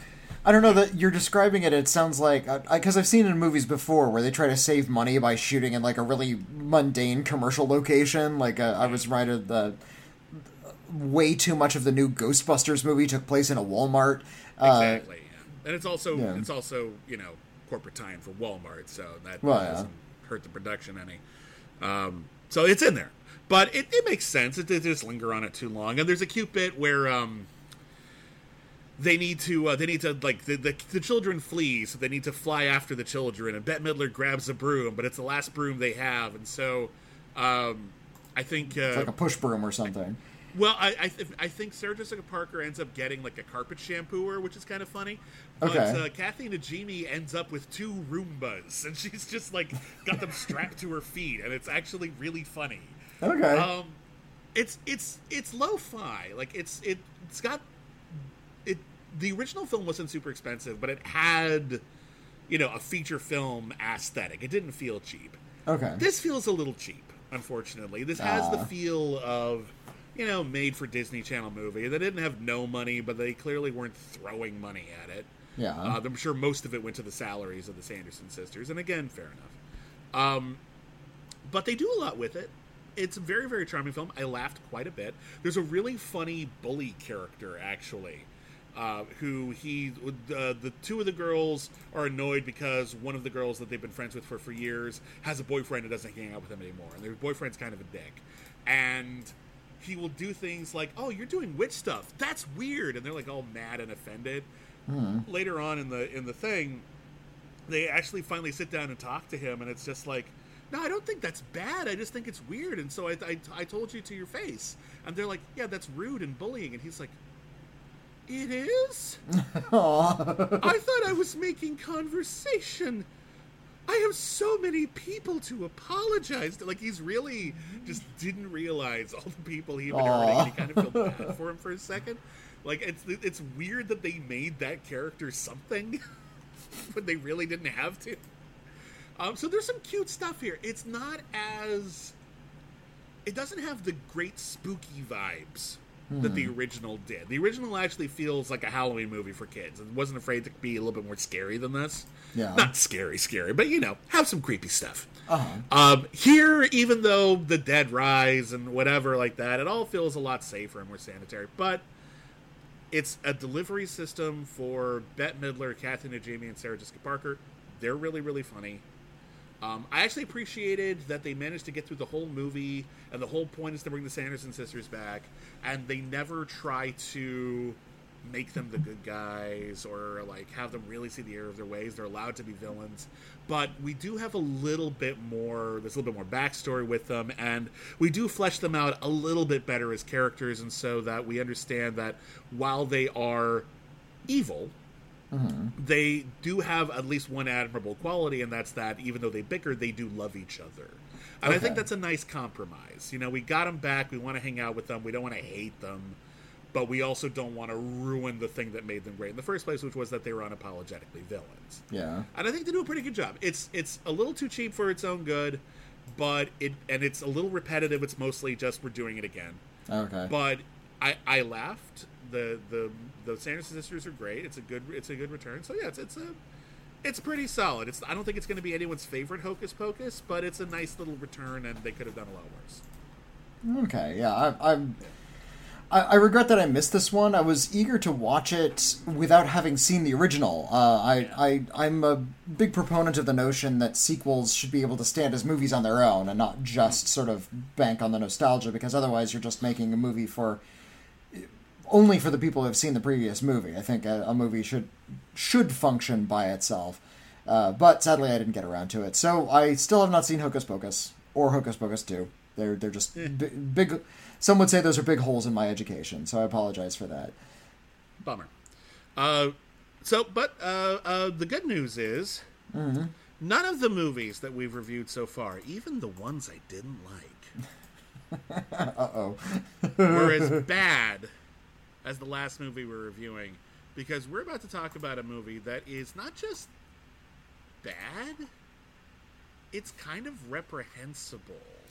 It um. It it just it whiffs its very concept and um and it, it's just a litany of cruelty and like almost in a Lars von Trier kind of a way where we, we just get to Lars see Lars von Trier would have had a point, Witney. Uh, well, uh, that's a good point. Um, this is uh, this is Blonde. This is uh, uh, it's by Andrew Dominik, who's a, a filmmaker. I'm actually I've never seen any of their movies before. I haven't seen Mindhunter. I haven't seen Killing Them Softly. I haven't seen uh, Assassination of Jesse James. I started to watch Chopper back in the day, and I never finished it. So Oh, I didn't um, even realize that one was him. I've seen the assassination of Jesse James. Um, the movie's okay. It's shot amazingly. okay. Yeah, it's one of um, the best looking movies around. It's a great looking film, but like, Yeah, yeah, it was- it's it was, uh, of- Roger It's the olden times, and we're going to take yeah. a long time to do it because we watched a lot of Terrence Malick movies. uh, but there's good stuff there. It's not bad. It's just you know, Yeah, this so Andrew. This is my first Andrew Dominik movie. Um, it's a black and white film. Uh, it was mostly, mostly some of it's in color. Yeah. yeah. Uh, and this is not so much a like a biography of uh, Marilyn Monroe, and there's a small relief that can be had in the fact that you're not going to be sort of walked through the usual tropes. And there have been a lot of biographies of Marilyn Monroe in the past. I saw mm. one called uh, Norma Jean and Marilyn. Uh, it was a TV movie from the 90s where the conceit of that movie was uh, Marilyn Monroe was a different person from Norma Jean, and that's actually something they yeah. play with a lot in a lot of different uh, Marilyn Monroe uh, biopics. So they yeah, got two like, different it's actresses. Like, it's a persona, it's a stage name, sure, but in that mm. movie, it's like literal different personality. Yeah. Uh, in fact, um, Ashley Judd played the quote Norma Jean character, and Mira Sorvino played the the Marilyn Monroe character. Like they and the two characters would sort of converse, and uh, when she became Marilyn, all of a sudden Norma Jean became like this sort of like judgy part of herself, and a myth began to emerge through a lot of these bi- biographies and a lot of facts about Marilyn Monroe's life that uh, her myth was that she suffered in, in almost this biblical sort of way. Like she she start and so all of a sudden, um, like I, I want to compare this film a little bit to Elvis, the Baz Luhrmann movie, because that's also not a straightforward biopic. It's more about trying to jazz up the myth of Elvis and sort of what he did. And that that's actually kind of like a fun, really energetic, cartoonish kind of a movie. You can kind of see what Baz Luhrmann was doing with that.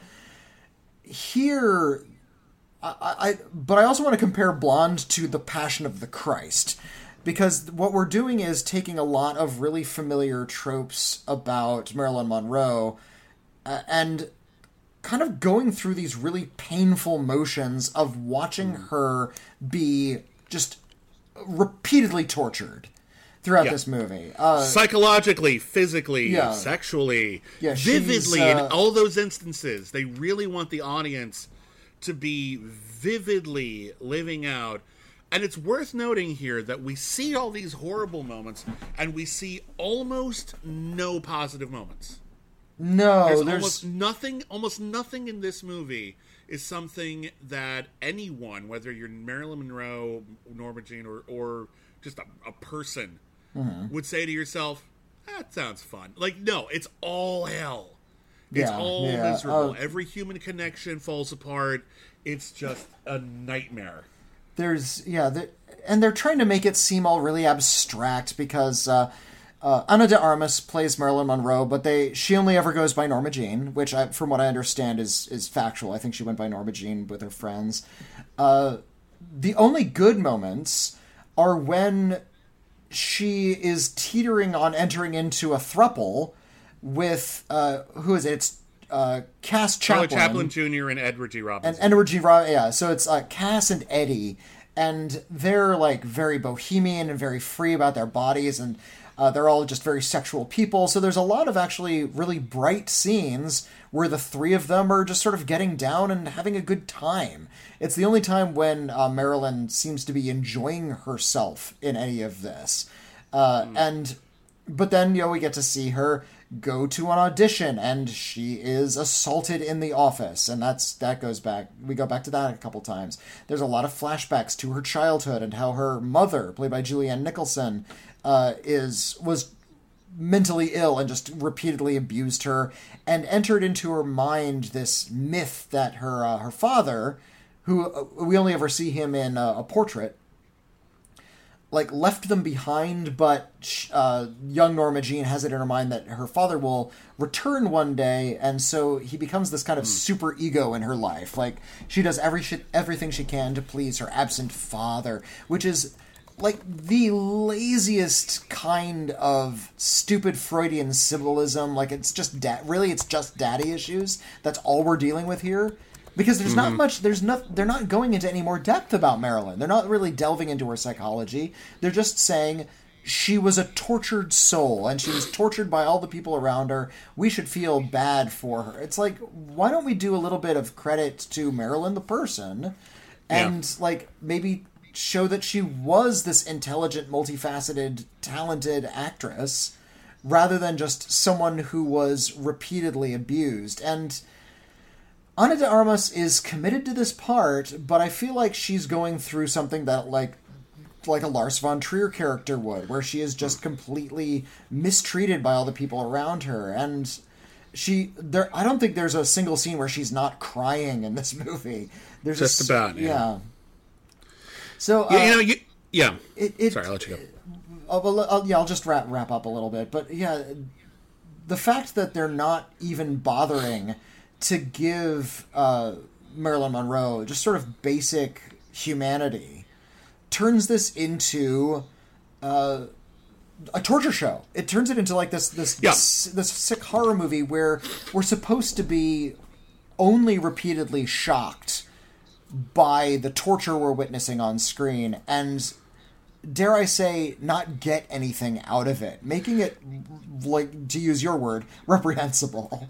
See, see, see. You, you mentioned something interesting here. You said you compared it to Mel Gibson's *The Passion of the Christ*, Yeah, and that is a movie. It's a passion play, and a passion play is a play that highlights the intense physical torment that Jesus Christ allegedly went through uh, at the end of his life. Uh, and it makes the torment, the idea that he is suffering for the sins of the people in the audience and the world at large, uh, something that we, the audience, is meant to understand and appreciate and say, "Wow, that guy did that for us. He did that. That's horrible. That's the most Yeah, horrible pain yeah. you can go through. I got something out of that. I, I appreciate like the extent this person went to in order to like make the world a better place. Wow." Um, if you remove from a passion play the storyteller's respect, admiration, and love for the victim, mm-hmm. you're left with a snuff film. Yeah, yeah. That's And this movie feels like a snuff film. It's not literally, obviously, but well, as as it does has the this- Passion of the Christ. this- yeah, yeah. I, I, that I've, Well, I, I have mixed I- but I, but I would argue that, at the very yeah. least there's a point behind that. Here, the point is for us to witness the suffering and and not get out of like, wow, you know, I really, I, I never really thought of it like that way before. Like, no, it's meant to depict Marilyn Monroe suffering, and you can tell this because this movie takes a lot of liberties with Marilyn Monroe's life. A lot. And a lot of movies do this. A lot of movies, and some people have said, oh, this isn't a biopic, it's based on a novel. It's a story of Marilyn Monroe's life. yeah. Calling it not a biopic is like. It's like is- saying the is- new uh, the new Lion King was was live action. Like it's not Yeah. accurate. It's it's it's it's not accurate. It, it's not. There are a lot of biopics that take a lot of liberties with people's lives.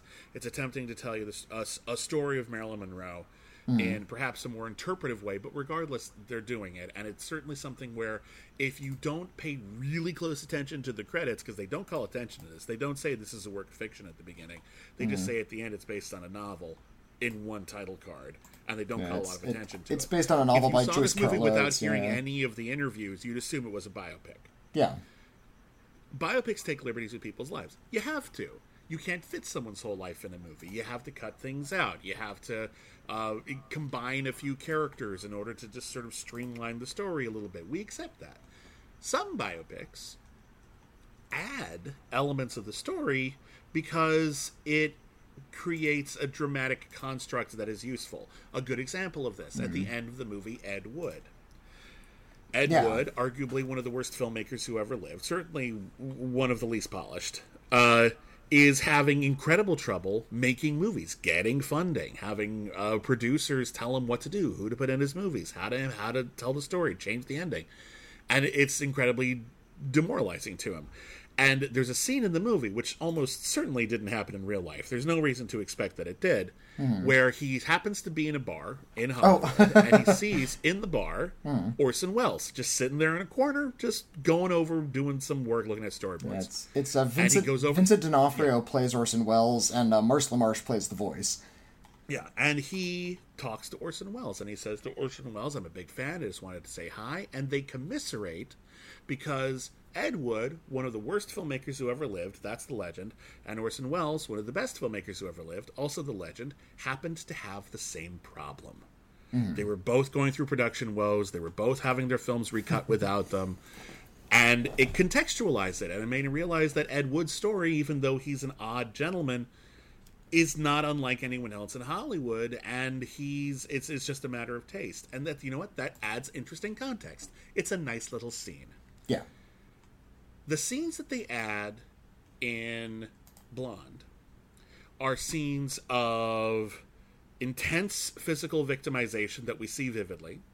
That there is no to to the, all the research I've done, every everything I've read, no reason to believe it actually happened. Yeah. That's not even rumored. It's just not a thing. It, it completely Uh, fictionalized. we see yeah. uh, uh, horrible medical situations that she endures. That again, no reason to believe any of that actually happened. They add physical degradation and violence, and they show it vividly. And then they have the audacity to argue that these moments, that the scene you talked about, where she goes to audition and then she is assaulted, and it's, it's horrible. Um, and then they follow that with a scene where she's just like, and it turns out she got a part. And it's like that's how her career got started. It wasn't because of her talent, her determination, her skill, her charisma, her intelligence. It's the scene of horrifying violence that the movie made up and then decided that her, that's what her entire career was based on was her sexuality and that was taken away from her violently. Mm-hmm. yeah. That's that's what Marilyn Monroe was. You made that up, and you decided that that's the cornerstone of her character was a thing you made up. That is character assassination, let alone just cruel. Here's someone who is dead and cannot defend themselves, and you're not just like changing the story a little bit to make it a little easier to tell, which isn't always a good thing. You're torturing them on camera for no greater purpose than to hurt them and to change their narrative so that their entire life, everything that they've done, is demeaned. Even even a scene where we see her uh, uh, auditioning for a movie and she's great. Yeah. The- Ana de Armas is actually doing a very good job in this movie for the most part. Yeah, Um, um, she she gets the voice mostly right. Uh, Ana de Armas is, is a Cuban actress, and so she uh, English wasn't her first language, and she doesn't have like the uh, the accent just right. Uh, so, but but I think that adds to like a, a, certain degree of, of unreality. It- It's it's fine. It's it's not an That, issue. that's not my. I, I don't think it's a particular problem. I'm willing to let that all slide. Um, she she does this scene where she's uh, um, is it Don't Bother to Knock? I think it's the movie. okay. She's acting in the scene and she's very emotionally frail. And we see after she leaves, the the casting director and the director of the film are basically saying just like she was awful. Yeah, it was like watching someone like collapse in in, in a mental facility. Mm-hmm. And even though she's really really talented, and they say yeah. But she's very sexually attractive, and so let's give her the part. And I'm like, can does anyone no, because she was a popular actor. Mm-hmm. Not just because she was attractive. She's also very talented. Yeah. No one can notice this. No one can at least acknowledge Yeah, that- this. that's- No one, no one can give her any credit whatsoever, except as a victim. yeah, that's that's nightmarish. It's monstrous. Well, and here and here's the thing: it's not just that uh, that she's being victimized; it's that she has no confidants in this movie either. There's nobody standing up for for Marilyn, uh, and to, the point where, like, even when somebody is like Marilyn's not in the room and somebody's like confiding with somebody else about her, it's like they don't have anything positive to say about her. Nobody says it turns out she needs help in this way, or it turns out she's actually looking for this kind of a role and we should maybe look for that. Oh no, wait, that's not the way Hollywood. Like, there's not even those moments. Hmm. When we have moments of quiet where people are just talking about uh, Marilyn, they're still objectifying her. They're still just talking about her, her body parts and how she's a sex object. Uh, mm-hmm. I, I, I don't really know what Andrew Dominik is trying to get at here, uh, other than to say that she lived a life of pain, and that's all she lived a life of. And my my assumption is this is one of those things where it's based on very limited information.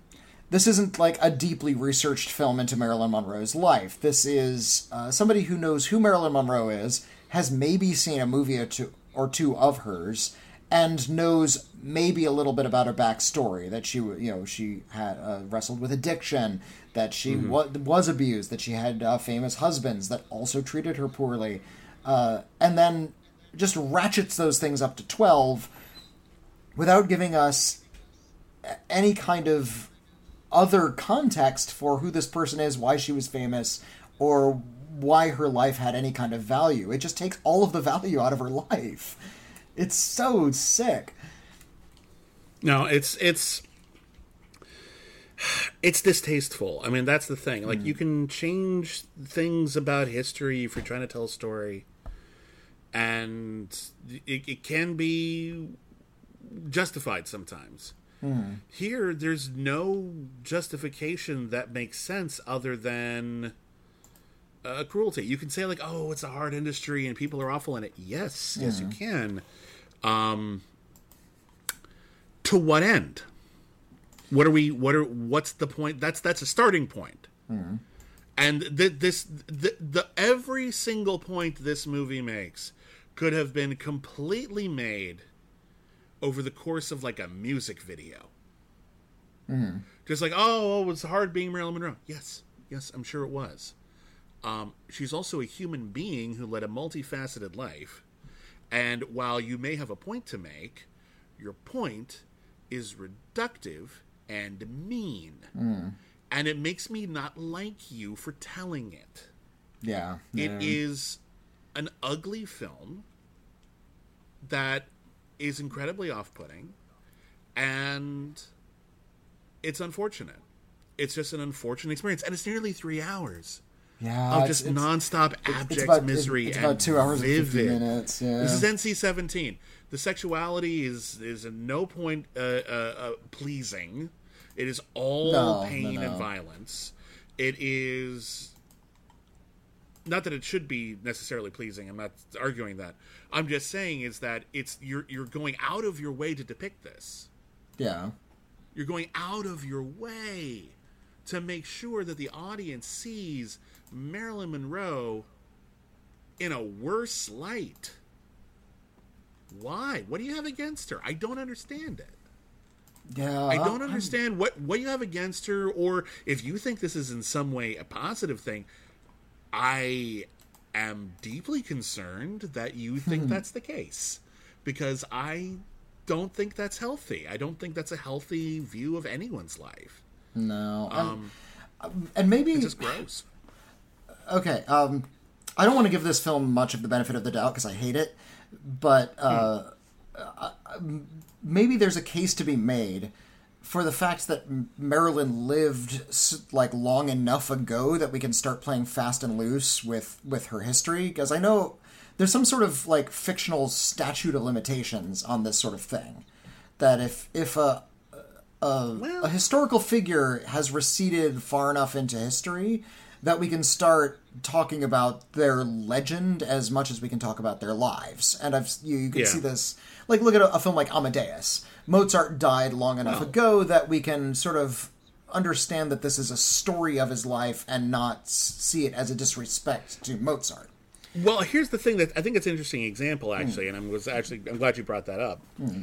Amadeus is also not strictly a biopic because it takes huge historical liberties. Yeah. Not with Mozart specifically, but with Antonio Salieri, who is one of Mozart's contemporaries. And the plot of the play and then the movie is that Antonio Salieri was so overwhelmingly jealous of Mozart's talent that he intentionally sabotaged Mozart, mm-hmm. destroyed his career, and indirectly or directly led to his early death.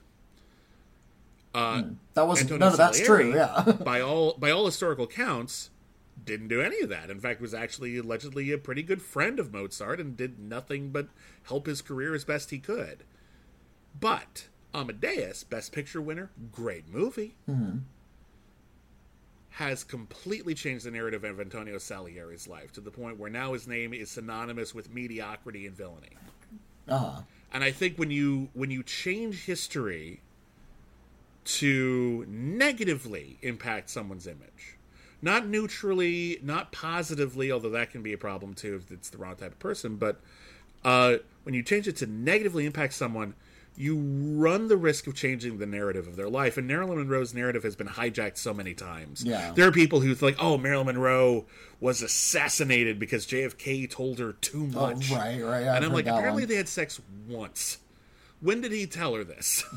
what did, when did he sit her down and give her a PowerPoint presentation? It's nonsense. so Reminds me of a it, good. it would uh, be one thing if it was it, I, I, it'd be- a, a movie. I was thinking like I, I would have been fine with if you're going to change Marilyn's story. Hmm. It's something like Bubba Ho-Tep. there you Like, go. what if Uh, Elvis what if- didn't die and fought a mummy in a retirement home? Yeah. You know what? That's relatively harmless because we all know that shit didn't happen. Well, you don't know So that, but maybe, maybe. I would have been like, you know what? We can all have a little fun with this. Yeah, yeah. Maybe it depends on how you do it. But when it's a matter of we're going to fictionalize it so that they look worse Yeah. and that they suffered more than they probably did and they suffered enough. Um, I, I think that I think the statute of limitations still applies Okay. in this one. I think this is because it's how you do it, really, and Mm-hmm. I think it's just weirdly. O- it's not even opening old wounds; it's opening new wounds. The op- And opening, yeah, opening wounds that never shut is what's happening. Yeah, and again, the movie itself is just deeply unpleasant and cruel to watch.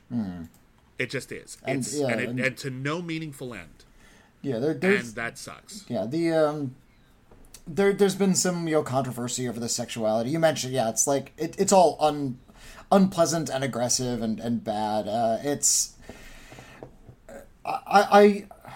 I don't object to the to the sexuality because it's sex. You know, I'm I'm I'm. It, this is not a matter of like prudishness. It's uh, the way the sex is wielded, and it's all wielded in this very ugly manner, and it's you know all all all seen as very aggressive, and that that's the unpleasant part of this. That's the unpleasant part of the the, the use of its sexuality. Um, Yeah. yeah, there.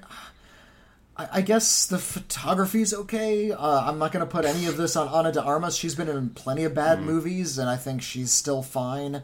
Um, uh, oh, she was in a really awful movie just earlier this year. She was in The Gray Man. So, like, she, she's, Oh, yeah, yeah, she's yeah. taking these high profile jobs because good for her. She can take whatever high profile jobs she wants. Uh, and yeah, she was really committed to this part, and I think she's fine. But uh, it's all in service of something that's really empty and really kind of cruel and just not not really redeeming in any kind of way. So on that note, uh, let's let's wrap this thing up. So let's review our movies on a scale of C minus to C plus. That's how we review movies at the critically acclaimed network. We review them on a scale of C minus to C plus. A C is average, some good, some bad, some more for one audience than another. It's just kind of okay. C plus is above average. We genuinely recommend those movies. Maybe we even think they're great, but we those are our recommendations. We definitely recommend those. Yeah. And a C minus is below average. We do not recommend those. We think those are particularly noteworthily subpar. Yeah. Uh, on that note, uh, Witney, what do you give Blonde? Blonde, Blonde is most certainly a C minus. This is one of the worst movies of the year. Uh, there, there's, there, there's really not a lot of positive things I can say about this. I, I was just grossed out by the whole thing, and it's and it's way too long. It gets really tedious after a while. It's like three hours of nonstop misery to again no meaningful end. And- yeah, and I'm or- giving it a C minus. or- It's- ordinarily, it's, like, easily I- one of the worst movies of the year.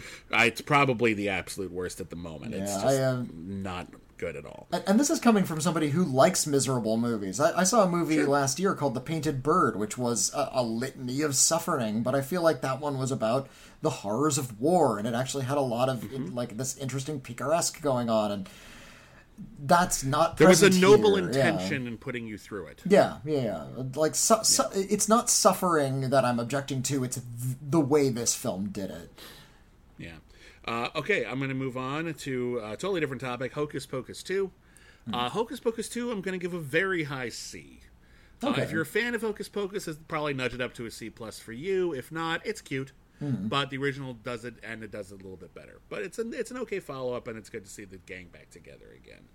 Uh, Witney, what about the Munsters? Uh, the, uh, I'm going to give the Munsters a C. Uh, I, I, am not so passionate that I'm going to give it a C plus, but I do really like this movie. I really enjoy it. I think it's getting a, a bit of a bum rap. Uh, it's there's something about its cheapness and its corniness that I found very bright and infectious. yeah, I'm going to give it. I I can't quite bring myself. I'm going to have to give it a very high C minus. Okay. It's just too long and not funny enough. And I can't quite do that. But this is no animosity whatsoever. It's just I appreciate what you're doing. I think you did a lot of things right. I just don't think it I don't think it really came together. but I would actually like to see more because I think you got more comfortable with it, and you Mm-hmm. know, if you ever did another one, I'd be interested in hoping for the best. Uh, but again, uh, the cast is also quite good, and the production design is really, really fun. So Yeah, there's that. yeah. Uh, the Greatest Beer Run Ever. I'm giving a C minus. It's actually not an entirely unpleasant watch, and that's the problem. Uh, because it really softens the most important, hard hitting aspects of the story, and that's the whole reason why it exists. Yeah. And that's also very ill advised and kind of irresponsible, and I don't think it works at all. Uh, Witney, bros. Bros, I give a C plus. I really, really like like this movie. I liked how frank and honest it was. I liked how uh, it talked about grown up relationships in a, a, a really um, uh, important kind of a way. Uh, I, I I appreciate that it's about like queer men my age talking about the things that are important to them in relationships, and that's very relatable just for a, a, a guy like me. That's awesome. Uh, and then finally, Smile. I'm going to give Smile a big old C plus. Um, it's you can kind of see the DNA of other horror movies in it, but that's just a genre. That's not a problem. Yeah. What matters here is that the movie is super scary, and it actually puts together its story very, very well in a way that has something on its mind while consistently frightening the pants off of you. So, a big old C plus for me.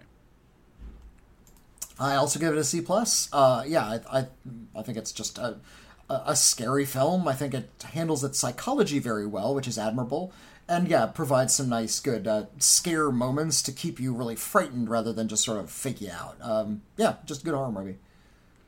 All right, well, that is it for critically acclaimed this week. Thank you, everybody, for listening. We'll be back next week with a review of the new Hellraiser. Yeah, Hellraiser. It's the eleventh film, uh, and uh, I don't know how much it's going to play into the mythology of the previous ten. So we'll we'll find out. Yeah, Hellraiser's been on a weird journey, so we're gonna have to walk you through what's happened in Hellraiser because it's it's like most people have seen a lot of people online like there are how many Hellraiser movies? I'm like, yeah, it's been weird. So we'll talk a bit about that next week, and there's other stuff coming out next week too. We'll review that as well. Yes. Uh, thank you everybody for listening. Feel free if you want to talk to us about anything we discussed in this episode. We'd love to hear from you. Our email address is letters at criticallyacclaimed.net.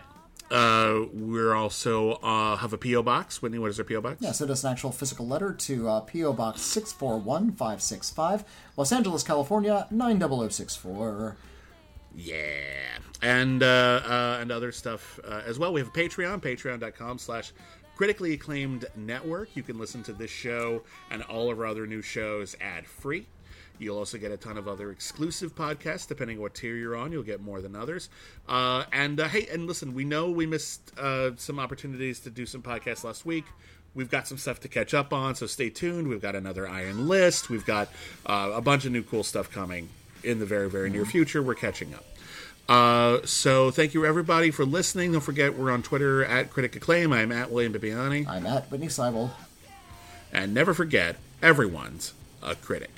I wanna go to the midnight show. I'm sorry, what?